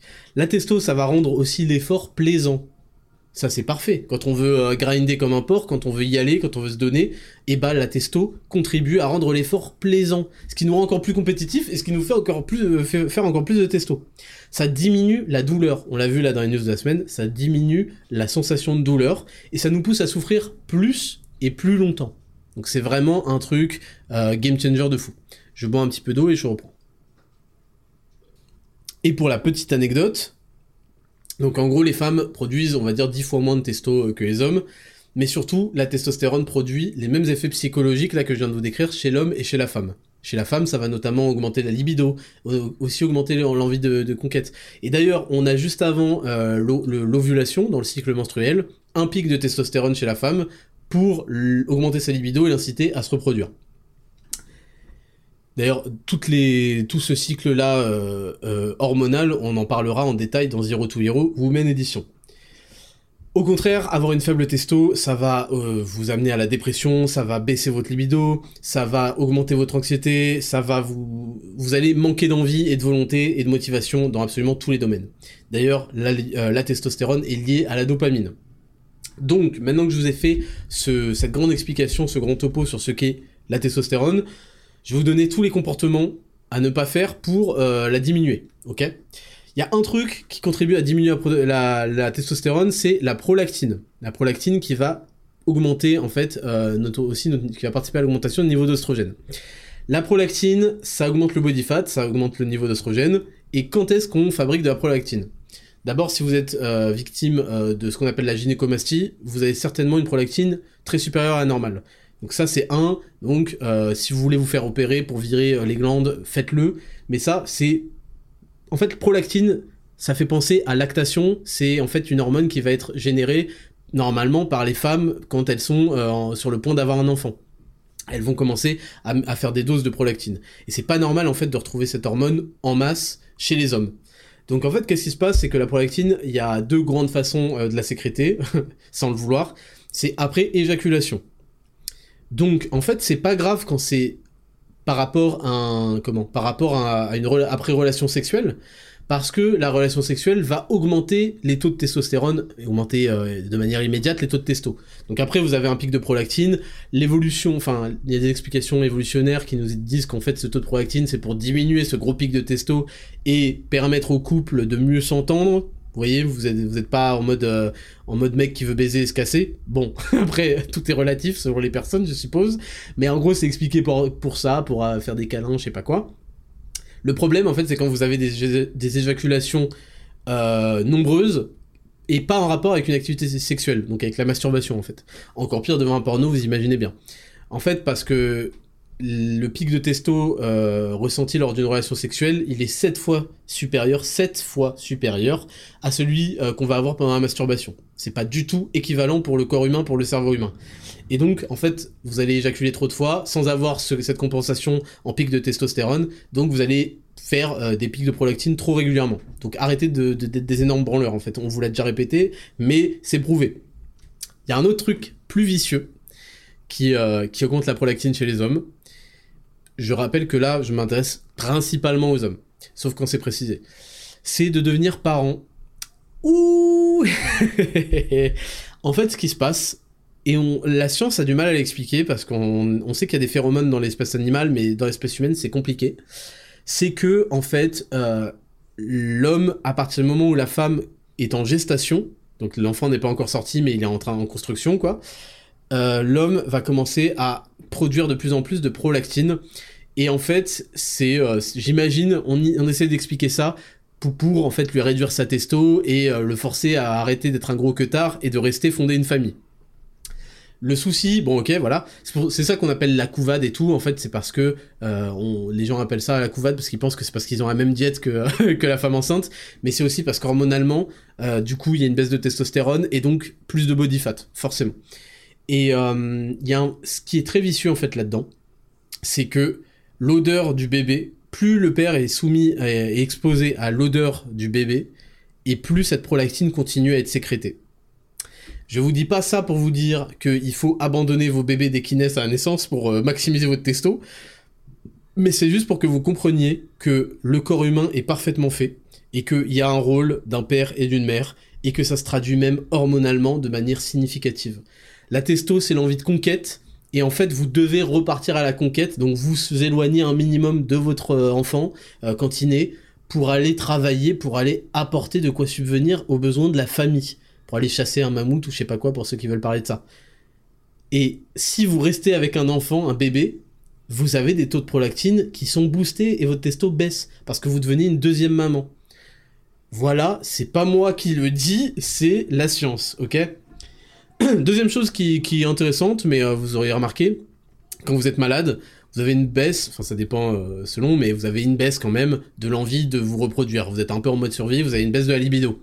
Et en fait, cette baisse de la libido, pour info, pour les gens curieux qui voudraient l'expliquer, apparemment, ce serait lié aux cytokines, qui sont en gros des choses émises par le corps pour se défendre en fait de cette attaque de la maladie, et qui vont augmenter l'inflammation. Et en fait, l'inflammation va réduire le niveau de testo, tout simplement. Donc, soyez malade le moins possible, si vous pouvez. Ensuite, on a la lumière artificielle, et je vous en avais parlé particulièrement entre 23h et 4h du matin. Ça va supprimer ça va inhiber complètement votre production de dopamine, et la dopamine est liée directement à la testostérone, donc ça va baisser vos taux de testostérone. Et sachez que c'est plus grave de dormir peu, enfin non, c'est moins grave de dormir peu que d'être exposé à la lumière entre 23h et 4h du matin. Voilà, sachez-le, en plus quand c'est de manière répétée, les mecs qui vont en boîte tous les soirs ou je sais pas quoi, vous êtes en train de vous détruire vos niveaux hormonaux. Autre chose, l'entraînement. Sachez que l'entraînement, on va le voir après, c'est positif pour la sécrétion de testostérone, mais en fait, il y a des manières de s'entraîner. Les individus qui font de l'endurance, des entraînements d'endurance extrêmement prolongés, ont une testo complètement réduite, parce qu'ils mettent leur corps sous trop de stress. Et également, les individus qui vont à la salle ou quoi, et qui sont à l'échec en permanence, les mecs font des dégressifs de fou au deadlift au coucher, là, et qui vont à l'échec en permanence, sont exposés à trop de stress, augmentation du cortisol, antagoniste de la testostérone, donc vous baissez votre testostérone quand vous vous entraînez comme des brutes. Sachez-le. Cinquième chose, les régimes drastiques en calories. Parce que les régimes drastiques en calories vont augmenter aussi le stress et vont aussi diminuer les apports naturels de votre corps en protéines, en glucides, en lipides. Et en fait, il y a un apport minimum pour que le corps soit dans un état où il peut vraiment bien fonctionner, surtout en termes de protéines et de lipides. Parce que les lipides sont fondamentaux à la génération des hormones. Sixième chose, le body fat élevé. Pourquoi ? Si vous êtes gras, en fait, ce qui se passe, c'est que votre gras produit de l'aromatase. L'aromatase, c'est une enzyme responsable d'une réaction qui s'appelle l'aromatisation. D'accord ? L'aromatisation, c'est pas quand vous mettez du sirop de grenadine comme des keufs dans votre eau. L'aromatisation, en fait, c'est la transformation de la testostérone en œstrogène. Vous comprenez ? Donc, l'œstrogène est considéré d'ailleurs par le corps comme un produit, ce qu'on appelle une métabolite ou un métabolite de la testostérone, d'accord ? Et plus vous avez de cellules grasses, plus vous produisez d'aromatase, et donc plus votre testostérone est transformée en œstrogène. Encore plus vicieux, votre corps détecte qu'il y a beaucoup trop d'œstrogènes, et vu que les œstrogènes sont censés être un produit de la production de testostérone, il dit « bah merde, je fais trop de testostérone, faut que je baisse la production de testostérone, parce que là, il y a trop d'œstrogènes ». Donc, votre testostérone que vous aviez est en train d'être transformée en œstrogène à cause de votre cellule graisseuse, là, de votre masse graisseuse, Et en plus, votre corps diminue la production de testostérone parce qu'il y a trop de produits, de métabolites qui s'appellent l'œstrogène. Donc c'est vraiment le pire truc à faire. 7. Les carences en zinc, magnésium et en vitamine D. Les carences dans toutes les vitamines en général impactent votre santé et votre taux de testo, mais en particulier zinc, magnésium, vitamine D. Oh, comme par hasard, Raptor, c'est ce que tu vends. Je vous dis exactement ce qui se passe. Et si j'ai choisi, quand j'ai créé Raptor Nutrition, de vendre en tout premier lieu le plus important, ce qui est responsable de 80% de tout ce que vous pouvez avoir, zinc, magnésium, vitamine D, oméga 3, c'est parce que je connais leur importance et que c'est la base de la base. Donc carence en zinc, vitamine D, magnésium, ça impacte négativement en fait l'axe hypothalamo-hypophysaire surrénal, si on veut rajouter les glandes surrénales, et ça va baisser vos hormones androgènes, votre LH, votre FSH et votre testo. Et enfin, assez curieux, mais je trouvais ça intéressant, apparemment l'apnée en général, mais je crois qu'il s'agit aussi et surtout de l'apnée du sommeil, baisse la testo parce qu'en fait ça augmente la quantité quand vous respirez mal la nuit, pour ceux qui respirent par la bouche et qui ronflent les trucs, en fait vous augmentez la quantité de CO2 dans votre corps, parce que vous respirez mal tout simplement, et du coup ça provoque une diminution de la testostérone. Je trouvais ça intéressant, parce que ça faisait référence aussi à un conseil la semaine dernière pour le sommeil. Maintenant que je vous ai tout expliqué sur qu'est-ce qui provoque la diminution de la testo, vous allez comprendre qu'améliorer sa testo passe par plus ou moins l'inverse. D'abord on a l'exercice régulier. Le mieux, c'est l'exercice de résistance. Après, vous pouvez faire des circuits type crossfit, etc. Tant qu'il y a une charge qui vous challenge, c'est excellent.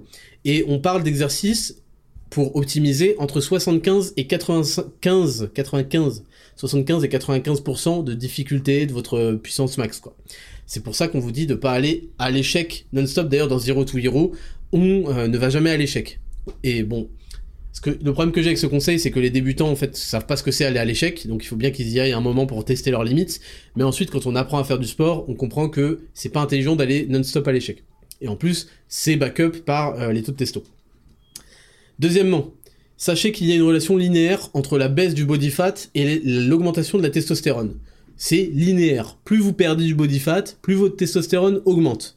Et en fait, on essaye de se situer, pour les âges qui nous concernent, là, autour de la vingtaine, autour de la trentaine, entre 9 et 15% de body fat. C'est là où votre corps est en train de performer comme un beau diable, et c'est là où vous allez... C'est parce que vous avez une composition corporelle qui est parfaite, et donc, il n'y a pas suffisamment de gras pour vraiment faire de l'aromatisation, il y a beaucoup de cellules musculaires, il y a beaucoup de synthèse protéique, donc c'est parfait. Parce que, je vous explique, être entre 9 et 15% de body fat, c'est pas juste ne pas être gras. C'est aussi avoir une certaine quantité de masse musculaire. 3. Suffisamment de calories. Protéines, lipides, glucides. Sachez que même avoir des régimes très faibles en glucides ruine vos taux de testostérone. Ça a été prouvé par plein d'études. Les lipides, j'en parle même pas, parce que les lipides sont fondamentaux pour produire de la testostérone. Et les protéines, c'est un mécanisme assez différent. Je vais pas entrer dans le détail, mais... en gros, c'est que votre corps va aller chercher à puiser des acides aminés qui lui manquent et il va aller puiser dans vos muscles et donc ça va entraîner indirectement une baisse de la testo. 4. Optimiser sa dopamine et son sommeil. Je vous renvoie à l'épisode 1, à l'épisode 2. 5. Observer le soleil. Ça, je vous l'ai déjà expliqué, la lumière du soleil le matin et le soir, mais surtout la journée en fait, le matin, va avoir des effets très positifs sur votre sommeil, sur votre dopamine, mais aussi sur votre testostérone. On est fait pour ça. On n'est pas fait pour fermer les volets, pour jamais voir. Vous allez droit vers la dépression et vous le savez. Si vous sortez pas de chez vous, si vous regardez pas le soleil, etc. Donc regardez observez la lumière du soleil le plus tôt possible de votre journée. Respirez par le nez aussi, je l'ai rajouté. Par rapport au CO2, donc le nez, je le rappelle, c'est le meilleur moyen de respirer. Qu'on dorme, qu'on soit debout, et même quand on fait certaines activités cardio modérées. 6. L'exposition volontaire au froid. Là, il y aura tout un Dexascan sur ça. Bon, en gros, c'est les douches froides, les bains froids, etc. Il y aura tout un Dexascan là-dessus, parce que c'est un sujet très intéressant. Et en fait, on pense que c'est par un mécanisme... Je vous avais dit que ça augmentait pas la testo dans une des précédentes émissions, parce qu'en fait, on pense que c'est par un mécanisme secondaire, en fait, indirect, notamment par rapport à la contraction des veines. Avec le froid, les veines vont se contracter, Et en fait, juste après, une fois que vous revenez et que votre corps se réchauffe pour revenir à une température normale, il va y avoir une dilatation de ses veines, et cette dilatation va apparemment entraîner un boost et un apport assez grand sanguin en GnRH, donc en hormones androgènes, et ça va booster du coup vos hormones sexuelles. Donc l'exposition volontaire au froid a cette qualité, en plus de cette qualité sur la dopamine aussi que je vous ai cité la dernière fois. 7. Sachez que toutes les vitamines et tous les minéraux ont un impact positif en réalité sur la santé et donc sur la production optimale de testostérone. Et je vous l'ai dit, surtout le zinc, le magnésium et la vitamine D. Pourquoi ? Parce que le zinc, en fait, il va contribuer à lutter contre les phénomènes oxydatifs et inflammatoires. Et comme je vous avais vu avec les cytokines, là, pour la petite anecdote quand on est malade, ces trucs inflammatoires et oxydatifs vont perturber les cellules qui produisent la testostérone. Donc, le zinc permet de lutter contre ça, donc il va indirectement aussi booster la testostérone. Et le zinc participe aussi à la réaction enzymatique, c'est compliqué, mais qui transforme une autre hormone qu'on appelle la DHEA en testostérone. Ensuite, pour ce qui est de la vitamine D, sachez que votre appareil génital masculin, il a des récepteurs à la vitamine D, et donc quand vous lui en fournissez suffisamment, eh bien, il produit plus de testostérone, voilà, c'est aussi simple que ça. Et le magnésium, en fait, il va contribuer à réduire le stress, c'est un relaxant musculaire, et aussi à débinder, donc à délier, je vous en ai pas trop parlé parce que ça devient compliqué, à délier un petit peu la testostérone de la SHBG et donc d'avoir un peu plus de testostérone libre. Voilà, je voulais pas vous compliquer la vie, mais retenez ça. Pour les dosages, c'est par rapport aux AJR. Sachez juste que le zinc et le magnésium, c'est des minéraux qui sont beaucoup perdus dans la transpiration, surtout par les sportifs. Donc vous pouvez reconsidérer les AJR à hauteur de 50 voire 100%. Sur Raptor Nutrition, on recommande, c'est pour ça qu'on recommande de 1 à 3 gélules de zinc, parce qu'en fait ça dépend de vos apports alimentaires, de votre niveau de sport, etc. Évidemment, moins vous avez par l'alimentation, et plus vous faites de sport, et plus il faudra se diriger vers 3. Pour le magnésium, c'est autour de 400 mg par jour les AJR, c'est ce qui est recommandé. C'est très compliqué d'avoir du magnésium à travers l'alimentation, je fais un Dexascan dédié au magnésium tellement c'est important. Il y en a dans les amandes notamment par exemple, mais il faut en prendre 100 grammes, et en plus ça s'accompagne d'antinutriments et d'une mauvaise biodisponibilité, donc en règle générale sur Raptor Nutrition on conseille 3 gélules par jour, ce qui vous donne 300 mg de magnésium. Et pour la vitamine D, on va se situer, alors les AGR sont très très très en dessous, donc moi je vais pas vous donner de recommandations, mais sur Raptor Nutrition on recommande 2000 UI par jour, et c'est une très bonne complémentation. Si vous êtes exposé au soleil, ça peut monter jusqu'à 6000 UI par jour, voilà. Donc ça c'est pour les vitamines minéraux. Ensuite, surprise, la créatine. La créatine, en fait, ça va augmenter votre force et votre masse musculaire. Parce que ça joue sur l'ATP, on fera tout un Dexascan sur la créatine. Ça joue sur les réserves d'ATP, donc ça joue sur votre force explosive, et ça va contribuer à augmenter vos charges, donc augmenter votre masse musculaire, parce que la masse musculaire dérive de la progression à la salle. Mais la créatine, donc de ce point de vue-là, déjà ça va augmenter votre testo. Mais la créatine a aussi un effet, c'est qu'elle augmente la transformation de la testostérone en dihydrotestostérone, la DHT. Par une transformation qui s'appelle, je crois, la 5-alpha réductase. Ok, bon, on s'en fout, mais voilà, vous le savez. Et cette DHT, elle a un rôle beaucoup plus puissant dans la masculinisation du corps et du visage, la pilosité, etc. Tous ces traits masculins secondaires, parce qu'elle active à fond les récepteurs androgènes. Donc la créatine est très intéressante pour augmenter la testo et la DHT. Et vous avez aussi la bétaïne. Je voulais vous parler de la bétaïne parce que je trouvais ça intéressant. Et en fait, la bétaïne, donc c'est connu apparemment pour augmenter la testostérone, mais la bétaïne, vous n'en avez jamais entendu parler, sachez que c'est un métabolite, donc c'est un produit transformé de la choline. La choline, vous en trouvez où ? Dans les œufs complets. 4 œufs par jour. Je vous l'ai dit, je vous le répète, les œufs sont un des super aliments qui booste votre testostérone notamment. Donc prenez vos 4 œufs par jour, conseil de Tchad numéro 1. Et pour la créatine, vous pouvez la trouver aussi sur Raptor Nutrition. Nous, on la vend dans Chill, qui est goût citron vert. On travaille d'ailleurs sur un prochain goût qui sera pomme qui pique. On sait pas encore, on est en train de travailler. Et dans notre complexe de créatine, vous avez de la créatine monohydrate. Ne recherchez pas ailleurs. La meilleure créatine, c'est la créatine monohydrate, c'est celle qui est le plus backup par toutes les études. Vous êtes sûr avec ça, entre 3 et 5 grammes par jour selon votre poids et votre gabarit.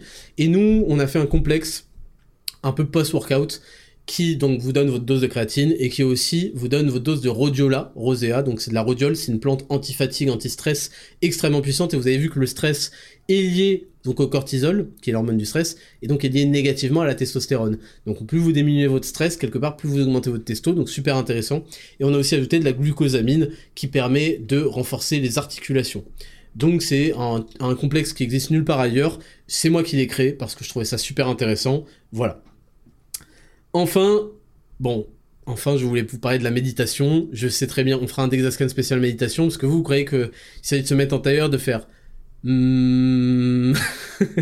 et qu'il faut mettre de l'encens et des bougies autour et une musique chinoise.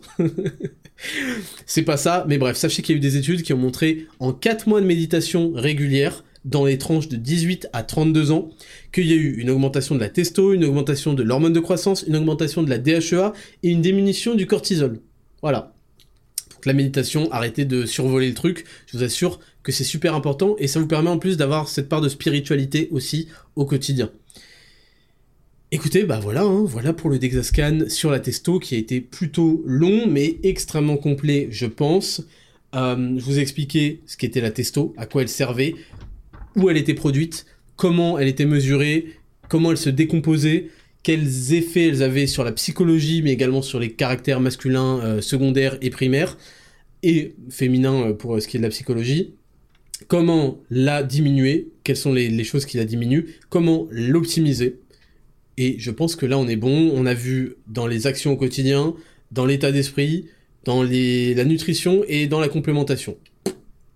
Royal, encore une fois, un Dexascan ultra complet. On passe à la rubrique numéro 5, entreprendre. C'est parti, jingle.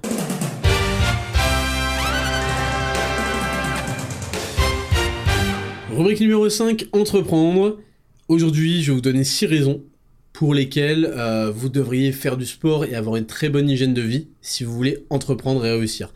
Et je vais parler surtout du sport parce que l'hygiène de vie, je pense que j'en parle suffisamment dans les Dexascan. Et je pense que vous avez compris que si vous voulez être compétitif, si vous voulez dominer la concurrence, si vous voulez être productif, etc., il va falloir, c'est un énorme avantage d'agir sur ce genre de choses. Et là, je vais vous donner 6 raisons pour lesquelles faire du sport, ok, en particulier de la muscu, mais tous les sports sont concernés, vont booster votre productivité, vos résultats, vont booster votre rendement. Déjà, je voulais juste faire une intro pour dire qu'il n'y a rien de plus agaçant et écœurant, et les gens ne sont pas attirés par ça, que les petits geeks qui sont devenus riches, ou les gens skinny fat qui sont riches, etc. J'étais aux Maldives en août, j'étais le mec le plus stock, le plus en grande santé, le plus jeune au passage, donc ça devrait en dire long d'ailleurs, et en fait, on n'a pas envie de respecter des mecs riches qui sont dégueulasses en fait. Leurs femmes ne les regardent pas, je vous le dis tout de suite, il y en a, ils étaient avec des canons d'ailleurs, leurs femmes ne les regardent pas, c'est de la merde, vous n'avez pas envie de devenir, parce que si vous êtes entrepreneur, je suppose que vous avez quand même des ambitions aussi financières, vous n'avez pas envie de devenir ce vieux geek ou ce vieux skinny fat dégueulasse, qui est riche, mais en fait il a que ça pour lui. Tout le monde trouve ça nul à chier, on n'a pas envie de vous respecter, et vous allez voir que c'est super important de jouer un rôle sur votre santé physique, sur votre sport, si possible, d'avoir des très bons résultats. D'ailleurs, c'est tout le concept de Zero to Hero, je le rappelle. Je pense que s'il y a un programme qui correspond aux entrepreneurs, d'ailleurs Théo Lyon, le Lyon, pardon, avec qui on a fait le podcast, fait Zero to Hero depuis 2 mois. Et là, il a son objectif où il doit faire 10% body fat au Dexascan. Il m'a dit qu'il perdait du gras, qu'il avait perdu beaucoup de poids, et que ses perfs augmentaient de manière folle. En plus, il a un potentiel physique de ouf. C'est le programme des entrepreneurs. Point barre. Et je vais vous expliquer pourquoi. Donc raison numéro 1.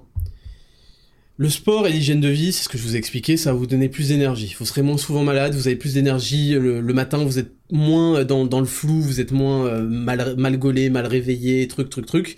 Plus de focus, ça augmente votre focus, votre concentration. Ça augmente votre dopamine, comme vous l'avez vu à l'épisode 1 de la saison 2, et ça augmente votre testo, comme on vient d'en parler. Et comme je viens de vous dire, la testo est corrélée positivement avec la compétitivité et inversement.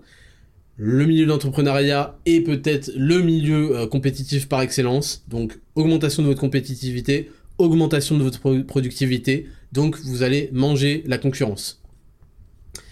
Deuxièmement, faire du sport moi là je vais parler de la muscu, mais c'est certainement applicable à autre chose. Ça vous permet de prendre la mesure immédiate de 6 choses qui sont des choses fondamentales pour réussir dans n'importe quel projet. Parce que la muscu, son corps, le prendre soin de son corps et le transformer comme on le souhaite, pas au hasard ni pas avec des résultats de merde, comme on le souhaite, et le produit minimum de ces 6 choses fondamentales, mais c'est aussi un projet. Autant que entreprendre est un projet. C'est pour ça que les entrepreneurs qui comprennent bien la méthode qu'il faut appliquer peuvent ensuite l'appliquer dans n'importe quoi et l'appliquent en général à un des points cardinaux de leur vie, c'est-à-dire leur santé. Et les gens qui sortent de sport de haut niveau ou de trucs où ils ont compris ces 6 choses-là que je vais vous lister, savent que ces 6 choses, c'est des choses qui sont applicables à beaucoup d'autres choses. Moi, j'ai appliqué tout ce que j'ai appris dans ma discipline de la muscu à l'entrepreneuriat. Première chose. On apprend que le travail et la régularité donnent des résultats. Ça, je pense que tout le monde s'en rend compte. Vous entraîner, être régulier à l'entraînement, ça va provoquer des résultats de toute façon. Deuxième chose, on apprend quand on fait de la muscu sérieusement que la planification, avoir un plan, savoir exactement où on va, ce qu'on fait, etc. est 1000 fois supérieur en termes de résultats que faire les choses au feeling, au hasard. Et ce sera pareil dans le monde entrepreneurial. Si vous faites les choses en sachant où vous allez, que vous allez implémenter telle stratégie, tel truc, que vous allez faire ça dans cet ordre, que vous êtes bien organisé, tout va rouler et vous allez pouvoir aussi mesurer si chaque truc a été efficace, comment ça s'est passé. Au contraire, si vous êtes dans l'entrepreneuriat au hasard, vous savez pas exactement comment faire, ne vous étonnez pas d'avoir des résultats de merde. Et ça, la muscu vous l'apprend.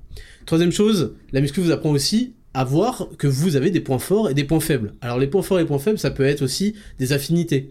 Il y a des mecs qui vont kiffer aller à la salle. Moi, je trouve que c'est le truc le plus opti parce que c'est un outil qui vous permet, qui est extrêmement polyvalent. Je pense que c'est le truc le plus optimal pour les gens qui n'ont pas pour projet de devenir, je sais pas, boxeur professionnel, rugbyman professionnel, etc. Maintenant, il y a des gens qui vont plus avoir une affinité pour la boxe, une affinité pour le jiu-jitsu brésilien, une affinité pour le grappling, une affinité pour le sport collectif, etc., etc. Donc ça, c'est d'abord, ça va vous apprendre à voir que vous avez des affinités et qu'il faut miser sur ces affinités ou ces points forts-là pour en tirer le plus possible. Et que bon, quand on fait de la muscu, les points faibles, il faut les travailler et les compenser. Et ça vous apprend aussi que parfois, vous avez des choses où vous êtes moins bon. Et dans l'entrepreneuriat, quand vous êtes moins bon à une chose, et soit vous vous formez pour devenir meilleur parce qu'elle est fondamentale pour vous, soit vous apprenez à compenser, et dans l'entrepreneuriat, ça s'appelle déléguer. Vous allez comprendre que votre valeur ajoutée, elle se situe sur des choses où vous êtes irremplaçable, où vous avez vraiment, vraiment de la valeur à apporter. Il faut pas que vous appreniez à pas perdre votre temps avec vos points faibles, les trucs où vous n'êtes pas fort. Je sais pas, vous n'êtes pas fort pour faire de l'artistique, vous n'êtes pas fort pour faire des newsletters, vous n'êtes pas fort pour faire des ads, parce qu'il faut que vous appreniez tout, nanana. Au fur et à mesure, plus vous allez avoir de moyens, plus vous allez pouvoir compenser ces points faibles. En fait, vous compensez toujours vos points faibles. Soit vous n'avez pas l'argent et vous le compensez avec votre temps, il va falloir que vous appreniez à faire, que vous testiez, que vous fassiez des erreurs. Soit vous avez l'argent et vous achetez votre temps qui a beaucoup plus de valeur. Et ça, vous le comprenez avec la muscu. En plus, ça rejoint la planification. Dépenser, c'est justement le point suivant d'ailleurs. Le point suivant, c'est gagner du temps. La muscu va vous faire comprendre que plus vous êtes efficace, et mieux c'est en fait. Vous n'avez pas envie de faire des séances de 40 heures tous les jours, 6 fois par semaine. Vous voulez avoir 80-20, vous voulez prendre tout ce qu'elle a à vous apporter et pas lui donner non plus trop, perdre votre vie là-dedans. Donc ça vous apprend à faire ça et ça vous apprend aussi à gagner votre temps parce que en fait vous comprenez tout de suite. Ça, les entrepreneurs le comprennent très vite en fait. Les entrepreneurs comprennent ce que c'est un investissement. Et ils comprennent qu'en fait payer un mec pour un coach qui va vous suivre tout le temps. Il y a des mecs qui sont très riches, qui payent des coachs à 60 € de l'heure, tous les jours, toutes les semaines, etc. Ça les fait progresser beaucoup plus rapidement. Ils se prennent pas la tête à calculer ceci, à faire dans leur coin, à aller se renseigner parce que le savoir, ça prend du temps à être aggloméré et surtout quand Internet est rempli de choses et son contraire. Donc les entrepreneurs comprennent la valeur d'un investissement et la valeur de leur temps. Et la muscu aussi. Vous le comprenez directement, vous avez planifié, vous avez quelqu'un qui vous... Mieux que ça. Je vous reprends l'exemple de Théo. Il a pris Zero to Hero parce qu'il n'a pas le time. On lui dit, j'ai résolu les questions du fitness, voilà les résultats. Il n'a pas le time en fait, il va pas s'amuser à aller chercher 40 000 podcasts de 3 heures pour comprendre comment optimiser son programme, est-ce qu'il faut faire 3 fois par semaine, 4 fois, 5 fois, est-ce qu'il faut faire le jeûne intermittent, est-ce qu'il faut faire les bras, et combien de répétitions. Il n'a pas le temps, il s'en branle, c'est pas son but, lui il veut les résultats. Et quand on est entrepreneur, on comprend qu'il faut investir pour choper les résultats. Et les résultats s'appellent du ROI, du retour sur investissement. Vous investissez, vous gagnez du temps, et le temps, ça a beaucoup de valeur. Donc ça vous apprend à comprendre que gagner du temps, ça a beaucoup plus de valeur que d'économiser de l'argent par-ci par-là. Économiser de l'argent, c'est un truc qu'on est obligé de faire quand on commence, on n'a pas de fonds, mais c'est un truc qui vous freine, en fait. C'est un truc qui freine énormément les entrepreneurs. Et en fait, les mecs qui n'ont pas le time, ils veulent gagner du temps, ils investissent et ils gagnent plus que ce qu'ils ont investi par définition. Enfin, après, des fois, on fait des mauvais investissements. 5. Ça vous apprend aussi à traquer absolument tout. Vous traquez vos macronutriments, vous traquez vos calories, vous traquez vos déficits. Évidemment, si vous prenez un programme, tout est fait pour vous, vous avez juste à suivre, ce qui vous fait gagner du temps, mais ça vous apprend à traquer vos performances. Il faut que vous augmentiez chaque fois, etc., etc., etc. Et ça vous fait creuser l'écart de fou à la salle. Et ça, c'est obligatoire pour l'entrepreneuriat. C'est obligatoire. Vous pouvez dire, ouais, moi je m'en fous, les stats, j'ai envie de survoler ceci, cela, mais il y a un moment où il faut que vous sachiez, quand vous faites ceci, quand vous investissez là-dedans, est-ce que ça vous a donné un bon retour, ou est-ce que c'est pourri, il faut l'arrêter maintenant. Vous devez tenir des comptes, en fait, de la compta, etc., etc. Vous avez besoin de traquer vos dépenses, vos revenus, pour optimiser, virer les trucs qui marchent pas, et bourriner les trucs qui marchent. Et ça, c'est ce que vous apprend aussi la muscu. Moi, quand je vais commencer à me lancer un peu plus dans l'entrepreneuriat, je savais que j'avais fait des progrès de fou par rapport à mes potes parce que je traquais toutes mes perfs à la salle, je traquais ce que je mange, etc., etc. Je comptais tout. Donc, en entrepreneuriat, ça vous apprend que traquer, c'est-à-dire tenir compte, tenir un carnet, tenir pouvoir mesurer en fait ce que vous faites et ce que ça vous donne, fait que votre progrès est exponentiel et ça fait la différence de fou furieux avec tous les autres. Et enfin 6, ça vous apprend aussi que les concurrents mentent et trichent. Ça, c'est important de garder ça en tête. En muscu, il y a des gens qui vont vous dire « Ouais, truc, ils sont pas natis et ils trichent, ils se dopent. » Ou alors ils mentent sur leur perf. « Ouais, je fais 140 au coucher, je sais pas quoi, je sais pas quoi. » Donc, faut bien garder en tête qu'il y a un jeu psychologique où on essaye de vous faire croire qu'on est trop fort et que vous puez la merde. Et c'est pareil en entrepreneuriat. Hein. Les gens, ils mentent sur leurs chiffres, ils boostent leurs chiffres artificiellement, etc., etc. Ils vous expliquent que ça, ce qu'ils ont fait, ça a bien marché. Ne pas faire confiance aux gens, je vous jure que la muscu, ça apprend à pas faire confiance aux gens. En tout cas, à n'importe qui. Et ça vous apprend aussi que 90% des mecs sont des amateurs. 90% des mecs ne font pas le reste, là, font les trucs au hasard, essayent de grappiller de l'argent, et donnent tout leur temps pour apprendre de la merde, d'ailleurs, en physique de merde, parce qu'en fait, ils sont des amateurs, ils font les choses au hasard. Et ça, je vous l'avais déjà dit, n'ayez jamais peur de concurrencer quelqu'un, parce que sachez que beaucoup de gens font de la merde, font que de la merde. Et même des grosses boîtes, ils sont pas au top et vous pouvez les défoncer, en vous laissant suffisamment de temps et de travail. 3e point, on en est qu'au 3e point, vous voyez, on est 6. Je vous ai déjà parlé, je crois, la semaine dernière, c'est ce qu'on appelle l'effet de halo. L'effet de halo, c'est un biais cognitif bien connu qui, en fait, consiste en quand quelqu'un est attirant, et ben les gens, ils leur supposent d'un coup beaucoup d'autres qualités. Je vais prendre un petit peu d'eau et je vous reprends. En gros, ce qui se passe, qu'on a observé, il y a des études qui montrent ça, c'est que quand on trouve quelqu'un plus attirant que la moyenne, quand on trouve quelqu'un attirant, il nous apparaît plus digne de confiance, plus compétent, plus sympathique, plus intelligent et moins capable de méchanceté. Enfin, de méchanceté, c'est-à-dire moins capable d'être coupable. Vous voyez, là, il y a eu une étude avec des jurys de tribunaux, c'était aux États-Unis, et en fait, quand le mec est beau gosse, il est plus innocent que les gens qui sont laids. Quand vous êtes moche et que vous avez commis un crime, vous allez prendre plus de prison que si vous étiez beau. Vous voyez, c'est pour ça qu'il faut faire de la muscu. C'est pas ça la raison, mais vous avez compris. L'effet de halo, c'est vraiment quelque chose d'important et qu'il faut comprendre, parce que les biais cognitifs, il faut vraiment les comprendre pour en tirer profit. Quelqu'un qui paraît plus attirant aussi dans les serveurs et dans les métiers de la vente va prendre plus de pourboire et va vendre plus. C'est intéressant, parce que l'entrepreneuriat, c'est aussi de la vente. Et puis ensuite, au niveau de l'école, on s'est rendu compte que les individus plus beaux et plus belles avaient des meilleures notes à l'oral, mais ça, je pense que vous en êtes déjà rendu compte dans votre vie.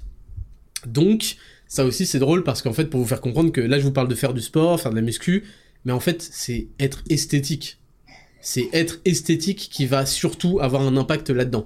Parce que je suis désolé de le dire, mais il y a des gens qui font de la muscu, ils font des 5x5 au deadlift, au squat, au bench, ils ressemblent à des gros bonhommes à 22% de body fat. Je suis désolé, c'est cool, ils kiffent leur truc, je veux pas les clasher, mais déjà, c'est rarement ce que recherchent les entrepreneurs, quoique il y en a. Mais ils atteignent pas du tout un physique esthétique, en fait. Ils ont des énormes cuisses, des énormes fessards, etc., etc. Donc c'est juste pour que vous fassiez la distinction que quand même votre meilleur truc sur lequel investir, c'est l'esthétisme, messieurs et mesdames les entrepreneurs et entrepreneuses. Numéro 4. Faire du sport, avoir une bonne hygiène de vie, ça augmente votre confiance en soi, je pense que ça paraît évident, ça augmente votre estime de vous-même et votre bien-être. Et sachez que ça a été prouvé par des études, ces paramètres-là, la confiance en soi, l'estime de soi et le bien-être, affectent les revenus. On a observé que quand les gens avaient plus de confiance en eux, quand ils s'estimaient, en fait, ils avaient des meilleurs revenus.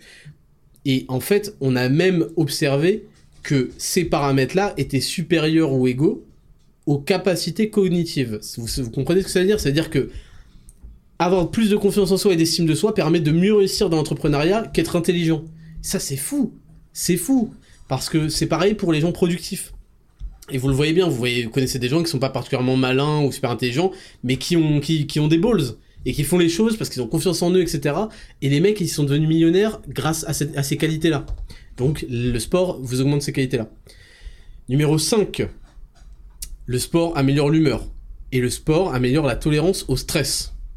Vous l'avez vu, la tolérance au stress, c'est lié à la hausse de testo aussi. Mais du coup, ça améliore votre prise de décision, ça améliore votre projection sur le long terme et votre prise de risque.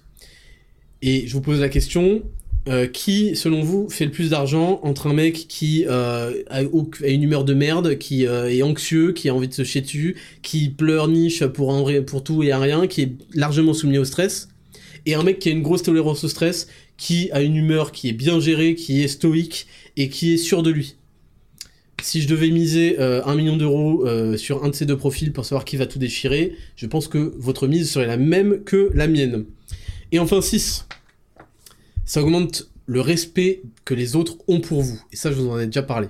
Parce que ça révèle immédiatement certaines qualités que vous avez, notamment votre discipline, votre consistance. Tout ça, c'est les qualités nécessaires à obtenir un bon physique, un beau physique esthétique, à montrer aux gens que vous êtes sportif et en bonne santé. Ça se voit sur le visage aussi. Ça montre votre discipline, ça montre votre consistance, on voit bien que vous avez dû suivre une diète, que vous avez dû suivre des entraînements, que vous avez fait ce que plein de gens n'arrivent pas à faire. Ça montre votre dévouement, votre capacité à réussir des projets, et ça montre que vous avez aussi un sommeil réglé, une diète réglée, que vous êtes quelqu'un de confiance.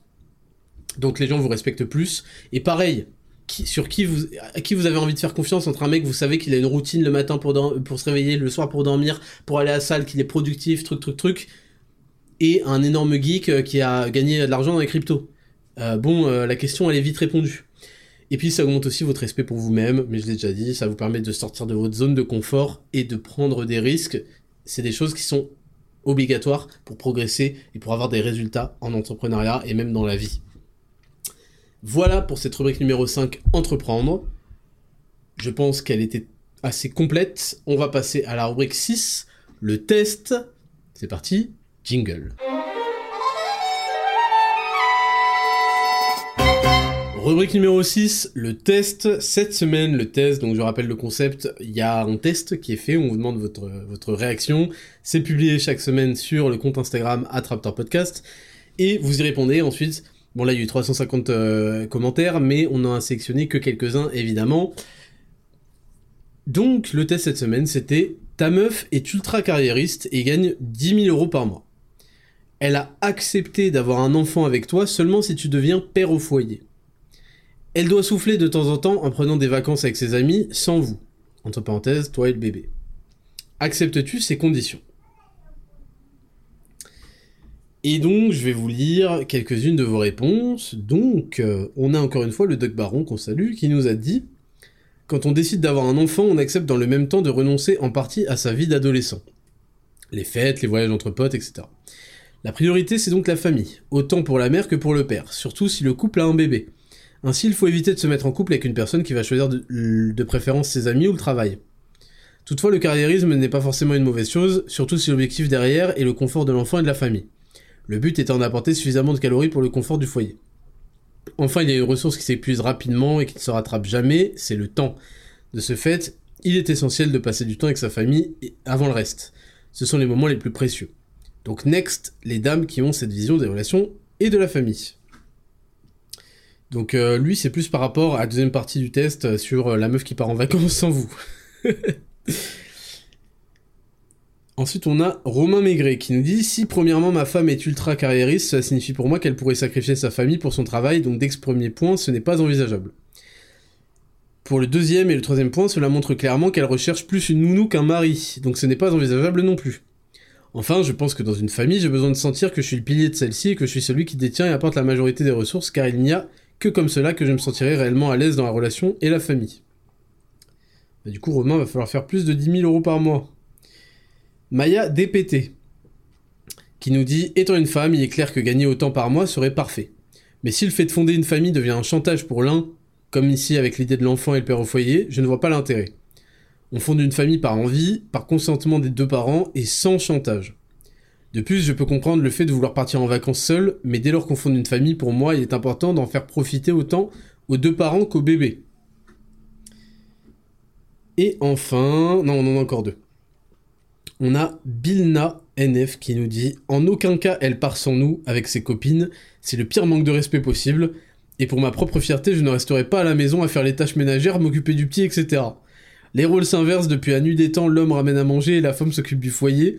Je pense même que c'est inscrit dans nos gènes, je pense qu'il faut conserver cet ordre-là, avec nos rôles attribués de cette manière-là, et si je suis incapable de subvenir aux besoins de ma famille, je dois doublement travailler pour réussir à rester le chef de la famille. Si elle se permet de poser des questions du genre « je vais en vacances qu'avec mes copines », c'est qu'elle ne dépend plus de moi, mais que je dépends d'elle, et donc elle se permet de ne pas me respecter. Intéressant. Et enfin, on a Greg Berga qui nous dit « Moi je dis oui sans hésiter une seule seconde. Père au foyer égale possibilité de me mettre à mon compte et développer une activité avec la stabilité financière de ma femme, parce que faut pas rester sans activité quand même. Si on se sépare, j'aurais l'air bien con sur le marché du travail avec mes années de père au foyer. Liberté totale, créneau muscu hyper flexible, en bref, je peux maîtriser ma vie à 100%. Et puis surtout, père au foyer égale éducation gérée par le père, donc le gosse ne deviendra pas une flaque de gélatine qui va avoir le CPE quand il se fait harceler, ça c'est une opportunité en or et Papacito approuve.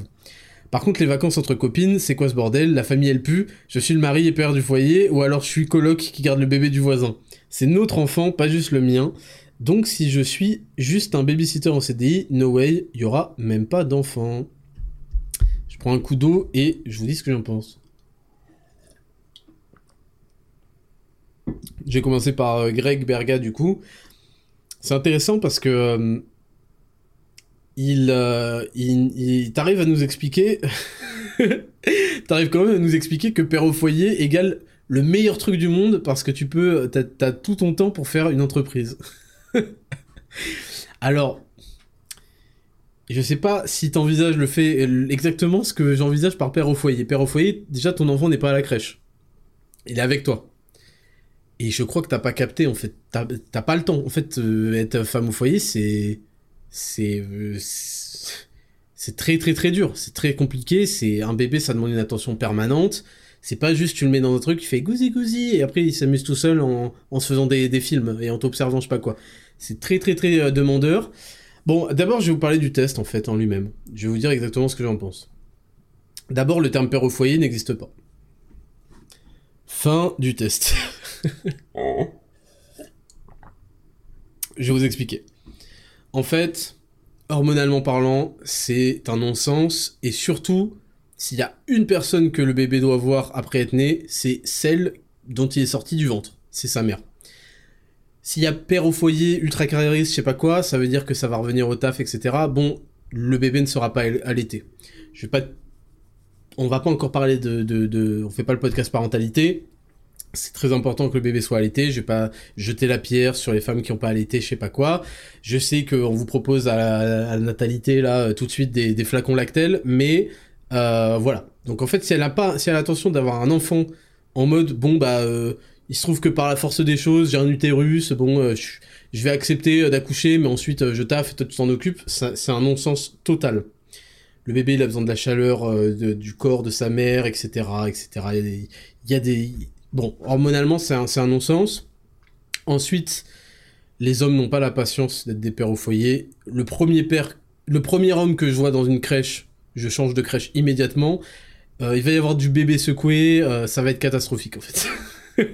Donc pour moi, c'est un non-sens d'être père au foyer, et je vois dans ceux qui parlent d'être père au foyer que soit ils ont des enfants en effet, mais en fait ils parlent d'être à la crèche, etc. Donc en effet ils ont du temps pour eux, mais c'est pas du tout bon. En plus je vous ai parlé de la testo, de la prolactine, etc. C'est pas notre rôle. Le rôle des pères, c'est d'être là pour guider l'enfant, d'être son modèle, d'être son super-héros, de le guider là où la mère va donner des conseils de mère. Voilà. Et le père va expliquer que cette difficulté-là, vaut mieux la franchir comme ça, comme ça, comme ça. Ça doit être vu comme un rôle modèle et pas comme une deuxième maman. En fait, les rôles ne sont vraiment pas interchangeables. On va pas te développer là-dessus. Donc dites pas, ouais, Raptor, il argumente pas. Je développerai pas là-dessus tout de suite parce que c'est long. Et on n'a pas le temps dans ces émissions qui durent 3 heures. Donc les rôles ne sont pas interchangeables. Le père ne doit pas être une deuxième maman. Donc déjà, en fait, la meuf ultra carriériste qui gagne 10 000 euros par mois, ok, très bien. Si elle veut une nounou, c'est dommage. C'est bon, à gérer tous, je sais très bien que 99% des couples aujourd'hui, c'est à la crèche, ensuite à l'école, sinon il y a une nounou, il y a truc. Bon, chacun fait comme il peut, comme il veut, surtout, mais moi je trouve que c'est dommage. J'aurais préféré l'inverse, où le père gagne 10K par mois et la meuf peut devenir femme au foyer, parce que je vous apprends, mesdames, que tout le monde n'a pas un métier super intéressant et qu'il y a des femmes qui rêveraient d'arrêter de taffer, en fait. Il y a des meufs, elles en ont marre d'être, d'être caissière, d'être même comptable, d'être ce que vous voulez.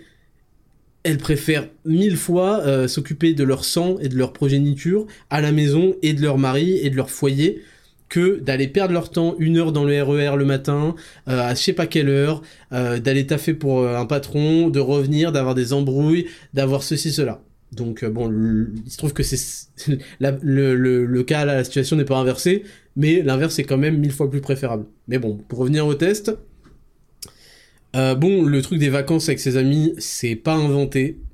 Sachez que, bon, ceux qui sauront, mais c'est le cas d'un couple d'influenceurs que je vais pas citer, où le père est père au foyer, donne des très mauvais conseils d'éducation, et vegan en plus je crois, bon bref, et sa meuf part en vacances régulièrement avec ses potes et avec sa mère, voilà, et elle laisse l'enfant avec le papa. Et vous voyez d'ailleurs chez ce genre d'individu la féminisation totale du papa, en fait, parce que il n'y peut rien, c'est hormonalement, et en plus il y a des idées de merde. Donc oui Greg, je pense que tu captes pas en fait ce que c'est d'avoir un enfant à charge. Tu captes pas aussi la différence de patience entre une mère et un père. Et non, tu vas pas faire des projets d'entrepreneuriat alors que tu dois t'occuper d'un enfant qui vient de naître, en fait. Ça va tout sauf arriver. Et à la limite, s'il est mis à l'école, ok, mais en fait, voilà. Et tu vois, tu dis que c'est un rêve, mais on le voit dans ta phrase, que tu dis, bah, c'est trop cool d'être père au foyer, mais faut pas abuser, faut pas rester sans activité, je vais quand même faire de l'entrepreneuriat. Donc t'as encore cette volonté de conquête et de création et d'exploration masculine, si tu veux. Qui est antithétique avec le fait d'être père au foyer. Je te dis, c'est pas ça, être père au foyer. Et là, on parle d'un seul enfant, hein, imagine avec plusieurs. Qu'est-ce que je voulais dire aussi par rapport à ça ? Oui, et tu dis Papacito approuve parce que le père fait l'éducation. Mais c'est pas ça, en fait, qu'on dit. On dit pas que le père fait l'éducation. Le père participe à l'éducation, notamment pour les trucs déterres, pour les trucs où les meufs n'ont aucune idée de ce qu'elles veulent. Parce que les meufs vont conseiller à un garçon de queuquer. Parce que elles ne savent pas. En fait, elles vont lui dire, faut que tu sois gentil avec les filles, faut que tu fasses ceci, cela. Mais au fond d'elles, elles sont un peu dégoûtées parce que c'est une salope. Tu vois, elles sont dégoûtées parce qu'elles sont en train d'engendrer un petit garçon qui se défend pas, qui va tout le temps pleurer dans les jupons de sa mère, etc. Donc, elles vont les aider parce que les mamans sont en mode mon pauvre petit empathie, surtout avec leur fils. Mais elles aiment les alphas, en fait. Ce qu'elles voudraient, c'est que leur fils soit un putain d'alpha. Et en fait, elles peuvent pas donner des conseils pour devenir un énorme tchad. Et il y a que le père qui peut en donner. C'est pour ça que la plupart des pères absents, là, donnent des enfants qui sont pas des tchads. Je parle pas des pères absents, mais des pères qui démissionnent, qui sont très mauvais dans l'éducation de leur fils. Donc voilà, pour le reste, je trouvais ça intéressant dans les réponses qu'on a sélectionnées. Et en effet, les rôles s'inversent. On a commencé par dire hommes et femmes, c'est pareil, ça s'échange. Père et mère, ça s'échange. Et à la fin, pourquoi est-ce que... Ah ouais, tu veux pas être père au foyer ? Ouais, t'es quoi, t'es misogyne ? Alors que finalement, et puis il y a eu cet argument du choix qui a été soulevé par Maya, qui est intéressant, c'est qu'en fait quand on veut faire un enfant avec quelqu'un, il faut savoir exactement comment, qu'est-ce qu'il attend d'une paternité, d'une maternité, qu'est-ce qu'il voit, quelle est sa vision de la famille, etc. etc. Et c'est sûr que quand la vision de la famille c'est se barrer et te laisser t'occuper tout seul, dans ce cas-là, hein, je parle, c'est compliqué, il faut jamais faire de chantage aux gens, faut toujours savoir exactement dans quoi on veut amener ce projet commun, parce qu'avoir un enfant, c'est un projet commun. Voilà pour le test de cette semaine, je vous donne rendez-vous cette semaine évidemment pour le prochain test, et nous on va passer à la rubrique numéro 7, et Raptor, on a sélectionné quelques-unes de vos questions, c'est parti, jingle.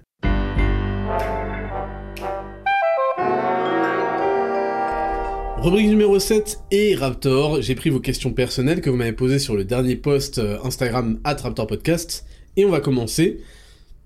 On a Quentin JCK97 qui me dit « Salut Ismail, merci déjà pour tes podcasts très intéressants, le plus intéressant du game, j'irais même. En ayant écouté le dernier, j'attends avec hâte de savoir si tu avais une solution ou routine pour ceux qui travaillent la nuit, mais apparemment tu n'en as pas. Imaginons que j'ai la possibilité de repasser en travail de jour, du point de vue santé physique, mentale, etc. Me conseillerais-tu de repasser en jour ? » C'est vrai que j'ai pas abordé vraiment bien ce point-là. J'espérais avoir une question. Il faut que je vous dise quelque chose. Alors j'ai déjà dit qu'il y a des gens qui sont de nuit, c'est inscrit comme ça dans leur génétique, on sait pas trop pourquoi, il y a une explication évolutionnaire, mais voilà, évolutive, je sais pas comment on dit. Il faut que je vous dise quelque chose qui va vous peiner. Je crois... Enfin, c'est pas je crois, en fait, c'est de ce que j'ai lu, mais je sais plus si c'est numéro 1 ou numéro 2, que les travails de nuit sont le truc le plus cancérigène du monde. Pour toutes les raisons que je vous ai expliquées, notamment dans l'épisode 2. C'est une violence faite à votre cerveau et à votre corps qui n'a pas de prix, selon moi. Donc, je vous conseille, si vous en avez la possibilité, de ne plus jamais travailler de nuit. Voilà, je vous le dis, le monde de la nuit... c'est un monde qui vous détruira la santé, le mental, les hormones, etc. Et je pense que si vous avez choisi ça pour faire plus d'argent, trouver une autre solution, je vous encourage vraiment, donc toi puisque tu as la possibilité, je t'encourage vraiment à repasser à un métier de jour pour retrouver pleinement tes esprits, ta mentalité, ton mental et ta santé. C'est un des trucs les plus cancérigènes au monde, le travail de nuit. Voilà. Donc c'est pas pour vous mettre la puce à l'oreille ni vous rendre alarmiste, hein, mais sachez que voilà, c'est vraiment pas bon, et si vous avez l'occasion, vraiment mettez votre santé avant ce gain d'argent, parce que l'argent peut acheter la santé, mais il y a des choses qu'on peut pas rattraper. Ensuite, on a LSLY777 qui me dit « Comment retrouver une motivation et de la confiance pour la réalisation des projets lorsqu'à chaque objectif j'échoue ?» Oh putain. Alors écoute, moi je pense que tu manques de méthode, d'organisation, et tu cèdes trop facilement aux excuses et aux explications. Tu cherches des explications, c'est d'ailleurs pour ça que tu me poses la question. Tu cherches des explications qui pourraient te dire que en faisant clic droit sur mes documents, tu vas dans mon bureau, tu vois. Attends, je vais regarder le chemin. Je vais regarder le chemin d'un dossier. Tu vas, accès rapide, Cimère Windows, c'est en train de charger, voilà. PC, disque local, Raptor Podcast saison 2, épisode 2, tu double-cliques, tu ouvres la table de commande, exécutant en tant qu'administrateur, et en fait là, ça va pouvoir te permettre d'accomplir tes objectifs. Bon, la réalité de la vie, c'est que tout dépend de toi, en fait. T'aimerais bien que tout dépende de la manip, mais tout dépend de toi. Et je pense que tu manques de méthode. Tu es sûrement en train de balayer d'un revers de main des petites choses à mettre en place qui, en fait, construisent des empires. Toutes les choses que je dis à chaque fois dans mes podcasts, c'est des petites choses, finalement, à mettre en place, mais qui permettent de construire des bâtiments gigantesques. C'est les fondations. Et je pense que tu refuses, en fait, par arrogance, pardon de te le dire, mais je pense que par arrogance, tu te dis, ouais, donne-moi le secret, le vrai secret.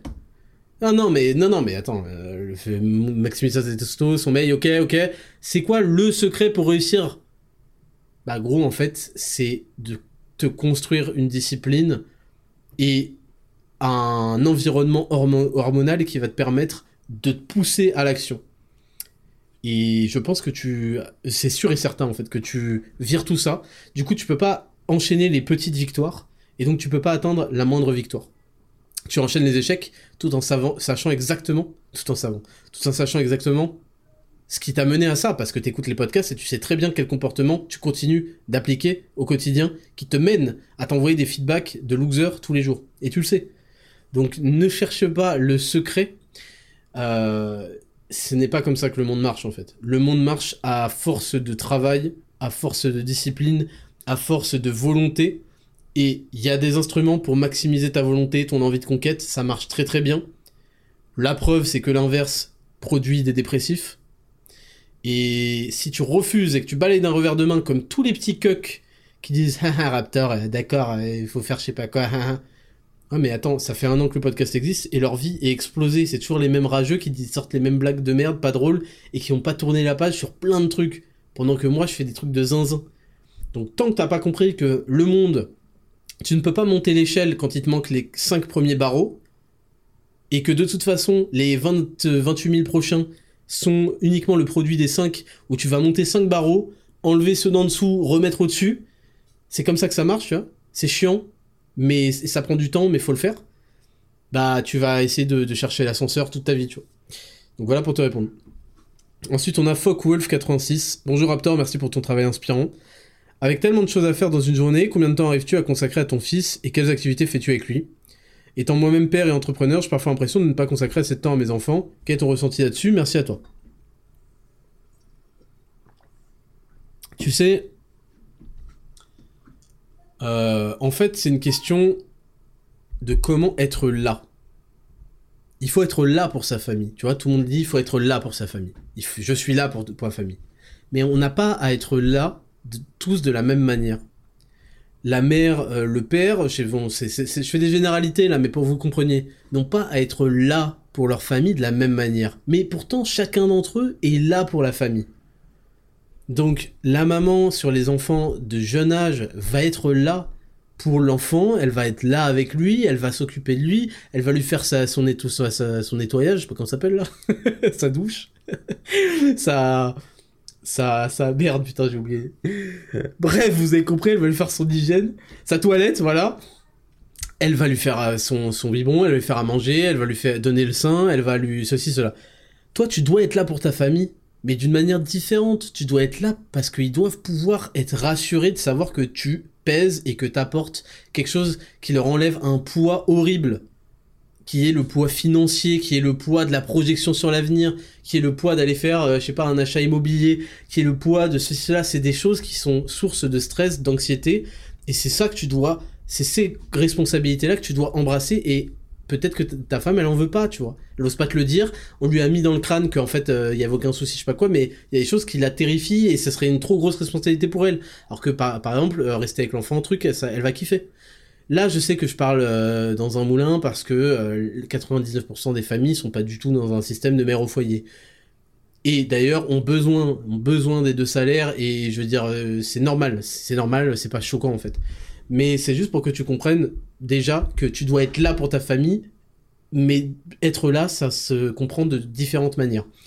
Et ensuite, en ce qui concerne moi, bah c'est vrai que je travaille toute la journée. Bon, en fait, je suis aussi à la maison, je travaille à la maison, et je kiffe, mais bon, souvent je suis en mode concentré, nananana, et en fait ma femme me libère ce temps-là pour que je puisse travailler, parce qu'en fait on a optimisé les rôles, et c'est grâce à elle et à tout ce qu'elle fait que moi je peux me permettre de ça, et donc je suis là pour la famille, et elle est là pour la famille, et en fait on est là tous les deux pour la famille. C'est une folle idée de penser que parce que t'es en train de bosser, t'es absent.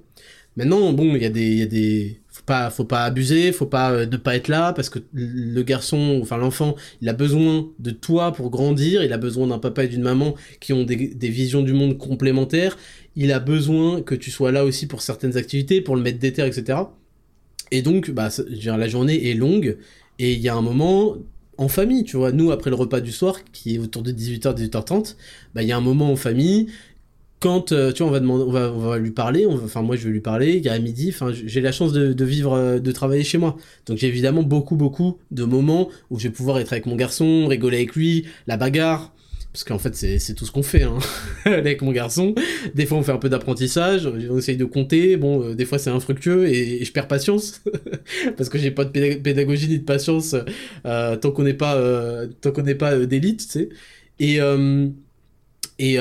souvent, bah, je lui dis, vas-y, viens, on va faire ça. Là, je lui fais de la boxe, tu vois. Souvent, je lui fais de la boxe avec lui pour déconner, mais c'est marrant, lui, il adore.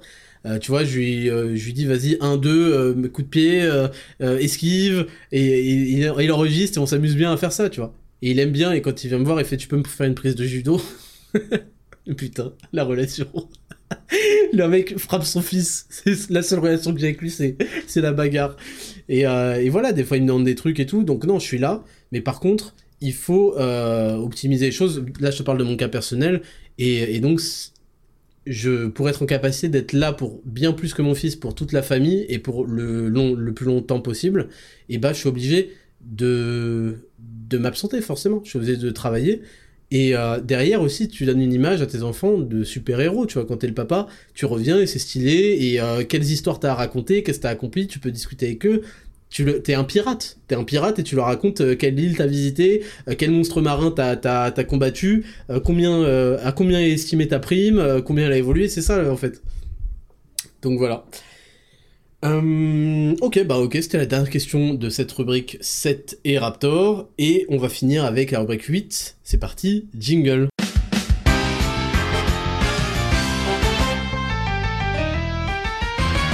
Rubrique numéro 8, dernière rubrique de l'émission, c'est le sondage et le devoir de la semaine. Le sondage de la semaine dernière, c'était « Utilises-tu une application pour mesurer ton sommeil ?» Je rappelle que vous pouvez répondre au sondage soit sur Instagram, en commentaire du post du dimanche, parce que c'est un slide et vous aurez tout le programme de l'émission, donc vous aurez le sondage et le devoir, soit sur Spotify. Il y a un outil de sondage, très facile, où en fait, juste en dessous de l'émission, là, il y a le sondage. Donc, on a « Utilises-tu une application pour mesurer ton sommeil ?» Oui, à seulement 18%. Tiens, c'est marrant, j'aurais pensé beaucoup plus. Surtout que Sleep Cycle sur iPhone, c'est gratuit, en fait. C'est une application gratuite. Et donc, non, à 81%. Ok, très intéressant. Moi, je trouve ça intéressant de traquer son sommeil, mais je le fais plus parce que j'ai pas envie que cette note influence psychologiquement. Je me dis, oh, là, j'ai 70%, je vais passer une journée horrible. Vous voyez, je vais passer la journée que je vais passer. De toute façon, je peux rien y changer, je peux juste faire tout ce que je dois faire. Donc, voilà pour info, mais je trouve ça quand même intéressant d'avoir ce genre de stats. Et en plus, ça vous permet d'avoir un réveil aussi parfois intelligent. Et le devoir de la semaine, c'était quoi déjà ? C'était, de se lever, se coucher tous les jours à la même heure. Voilà quelques témoignages. On a Titi Cassidy, qui nous dit « Salut Raptor, l'équipe et la commu, je suis contente d'avoir réussi le devoir de la semaine, contrairement à la semaine dernière, où je n'ai pas réussi du tout à m'y tenir. Mais d'ici peu, je ne vais pas avoir le choix car je reprends les études. Je suis ingé son et je travaille en radio, cette semaine j'étais de matinale, donc à moitié de travailler la nuit. Bref, à part du cycle circadien dont tu parles dans le podcast, et j'avais déjà mis en place ça lors de mes précédentes périodes, en horaire décalé, c'est-à-dire me coucher avant 18h pour pouvoir me réveiller à 2h du matin. Putain, l'horreur. Pas simple pour tout le monde, mais pour moi, ça fonctionne super bien avec une bonne hygiène de vie à côté, et pour preuve, je me suis réveillé sans réveil pour chacune de mes matinales, entre 20 et 10 minutes avant mon réveil. C'est donc un devoir validé, et je remets ça la semaine prochaine. PS, en temps normal, je suis plus sur un rythme 20h, 4h du mat, putain, que je tiens à l'année avec les précieuses 8 heures de sommeil, et j'ai une vie sociale, cette précision est importante et demande de l'organisation.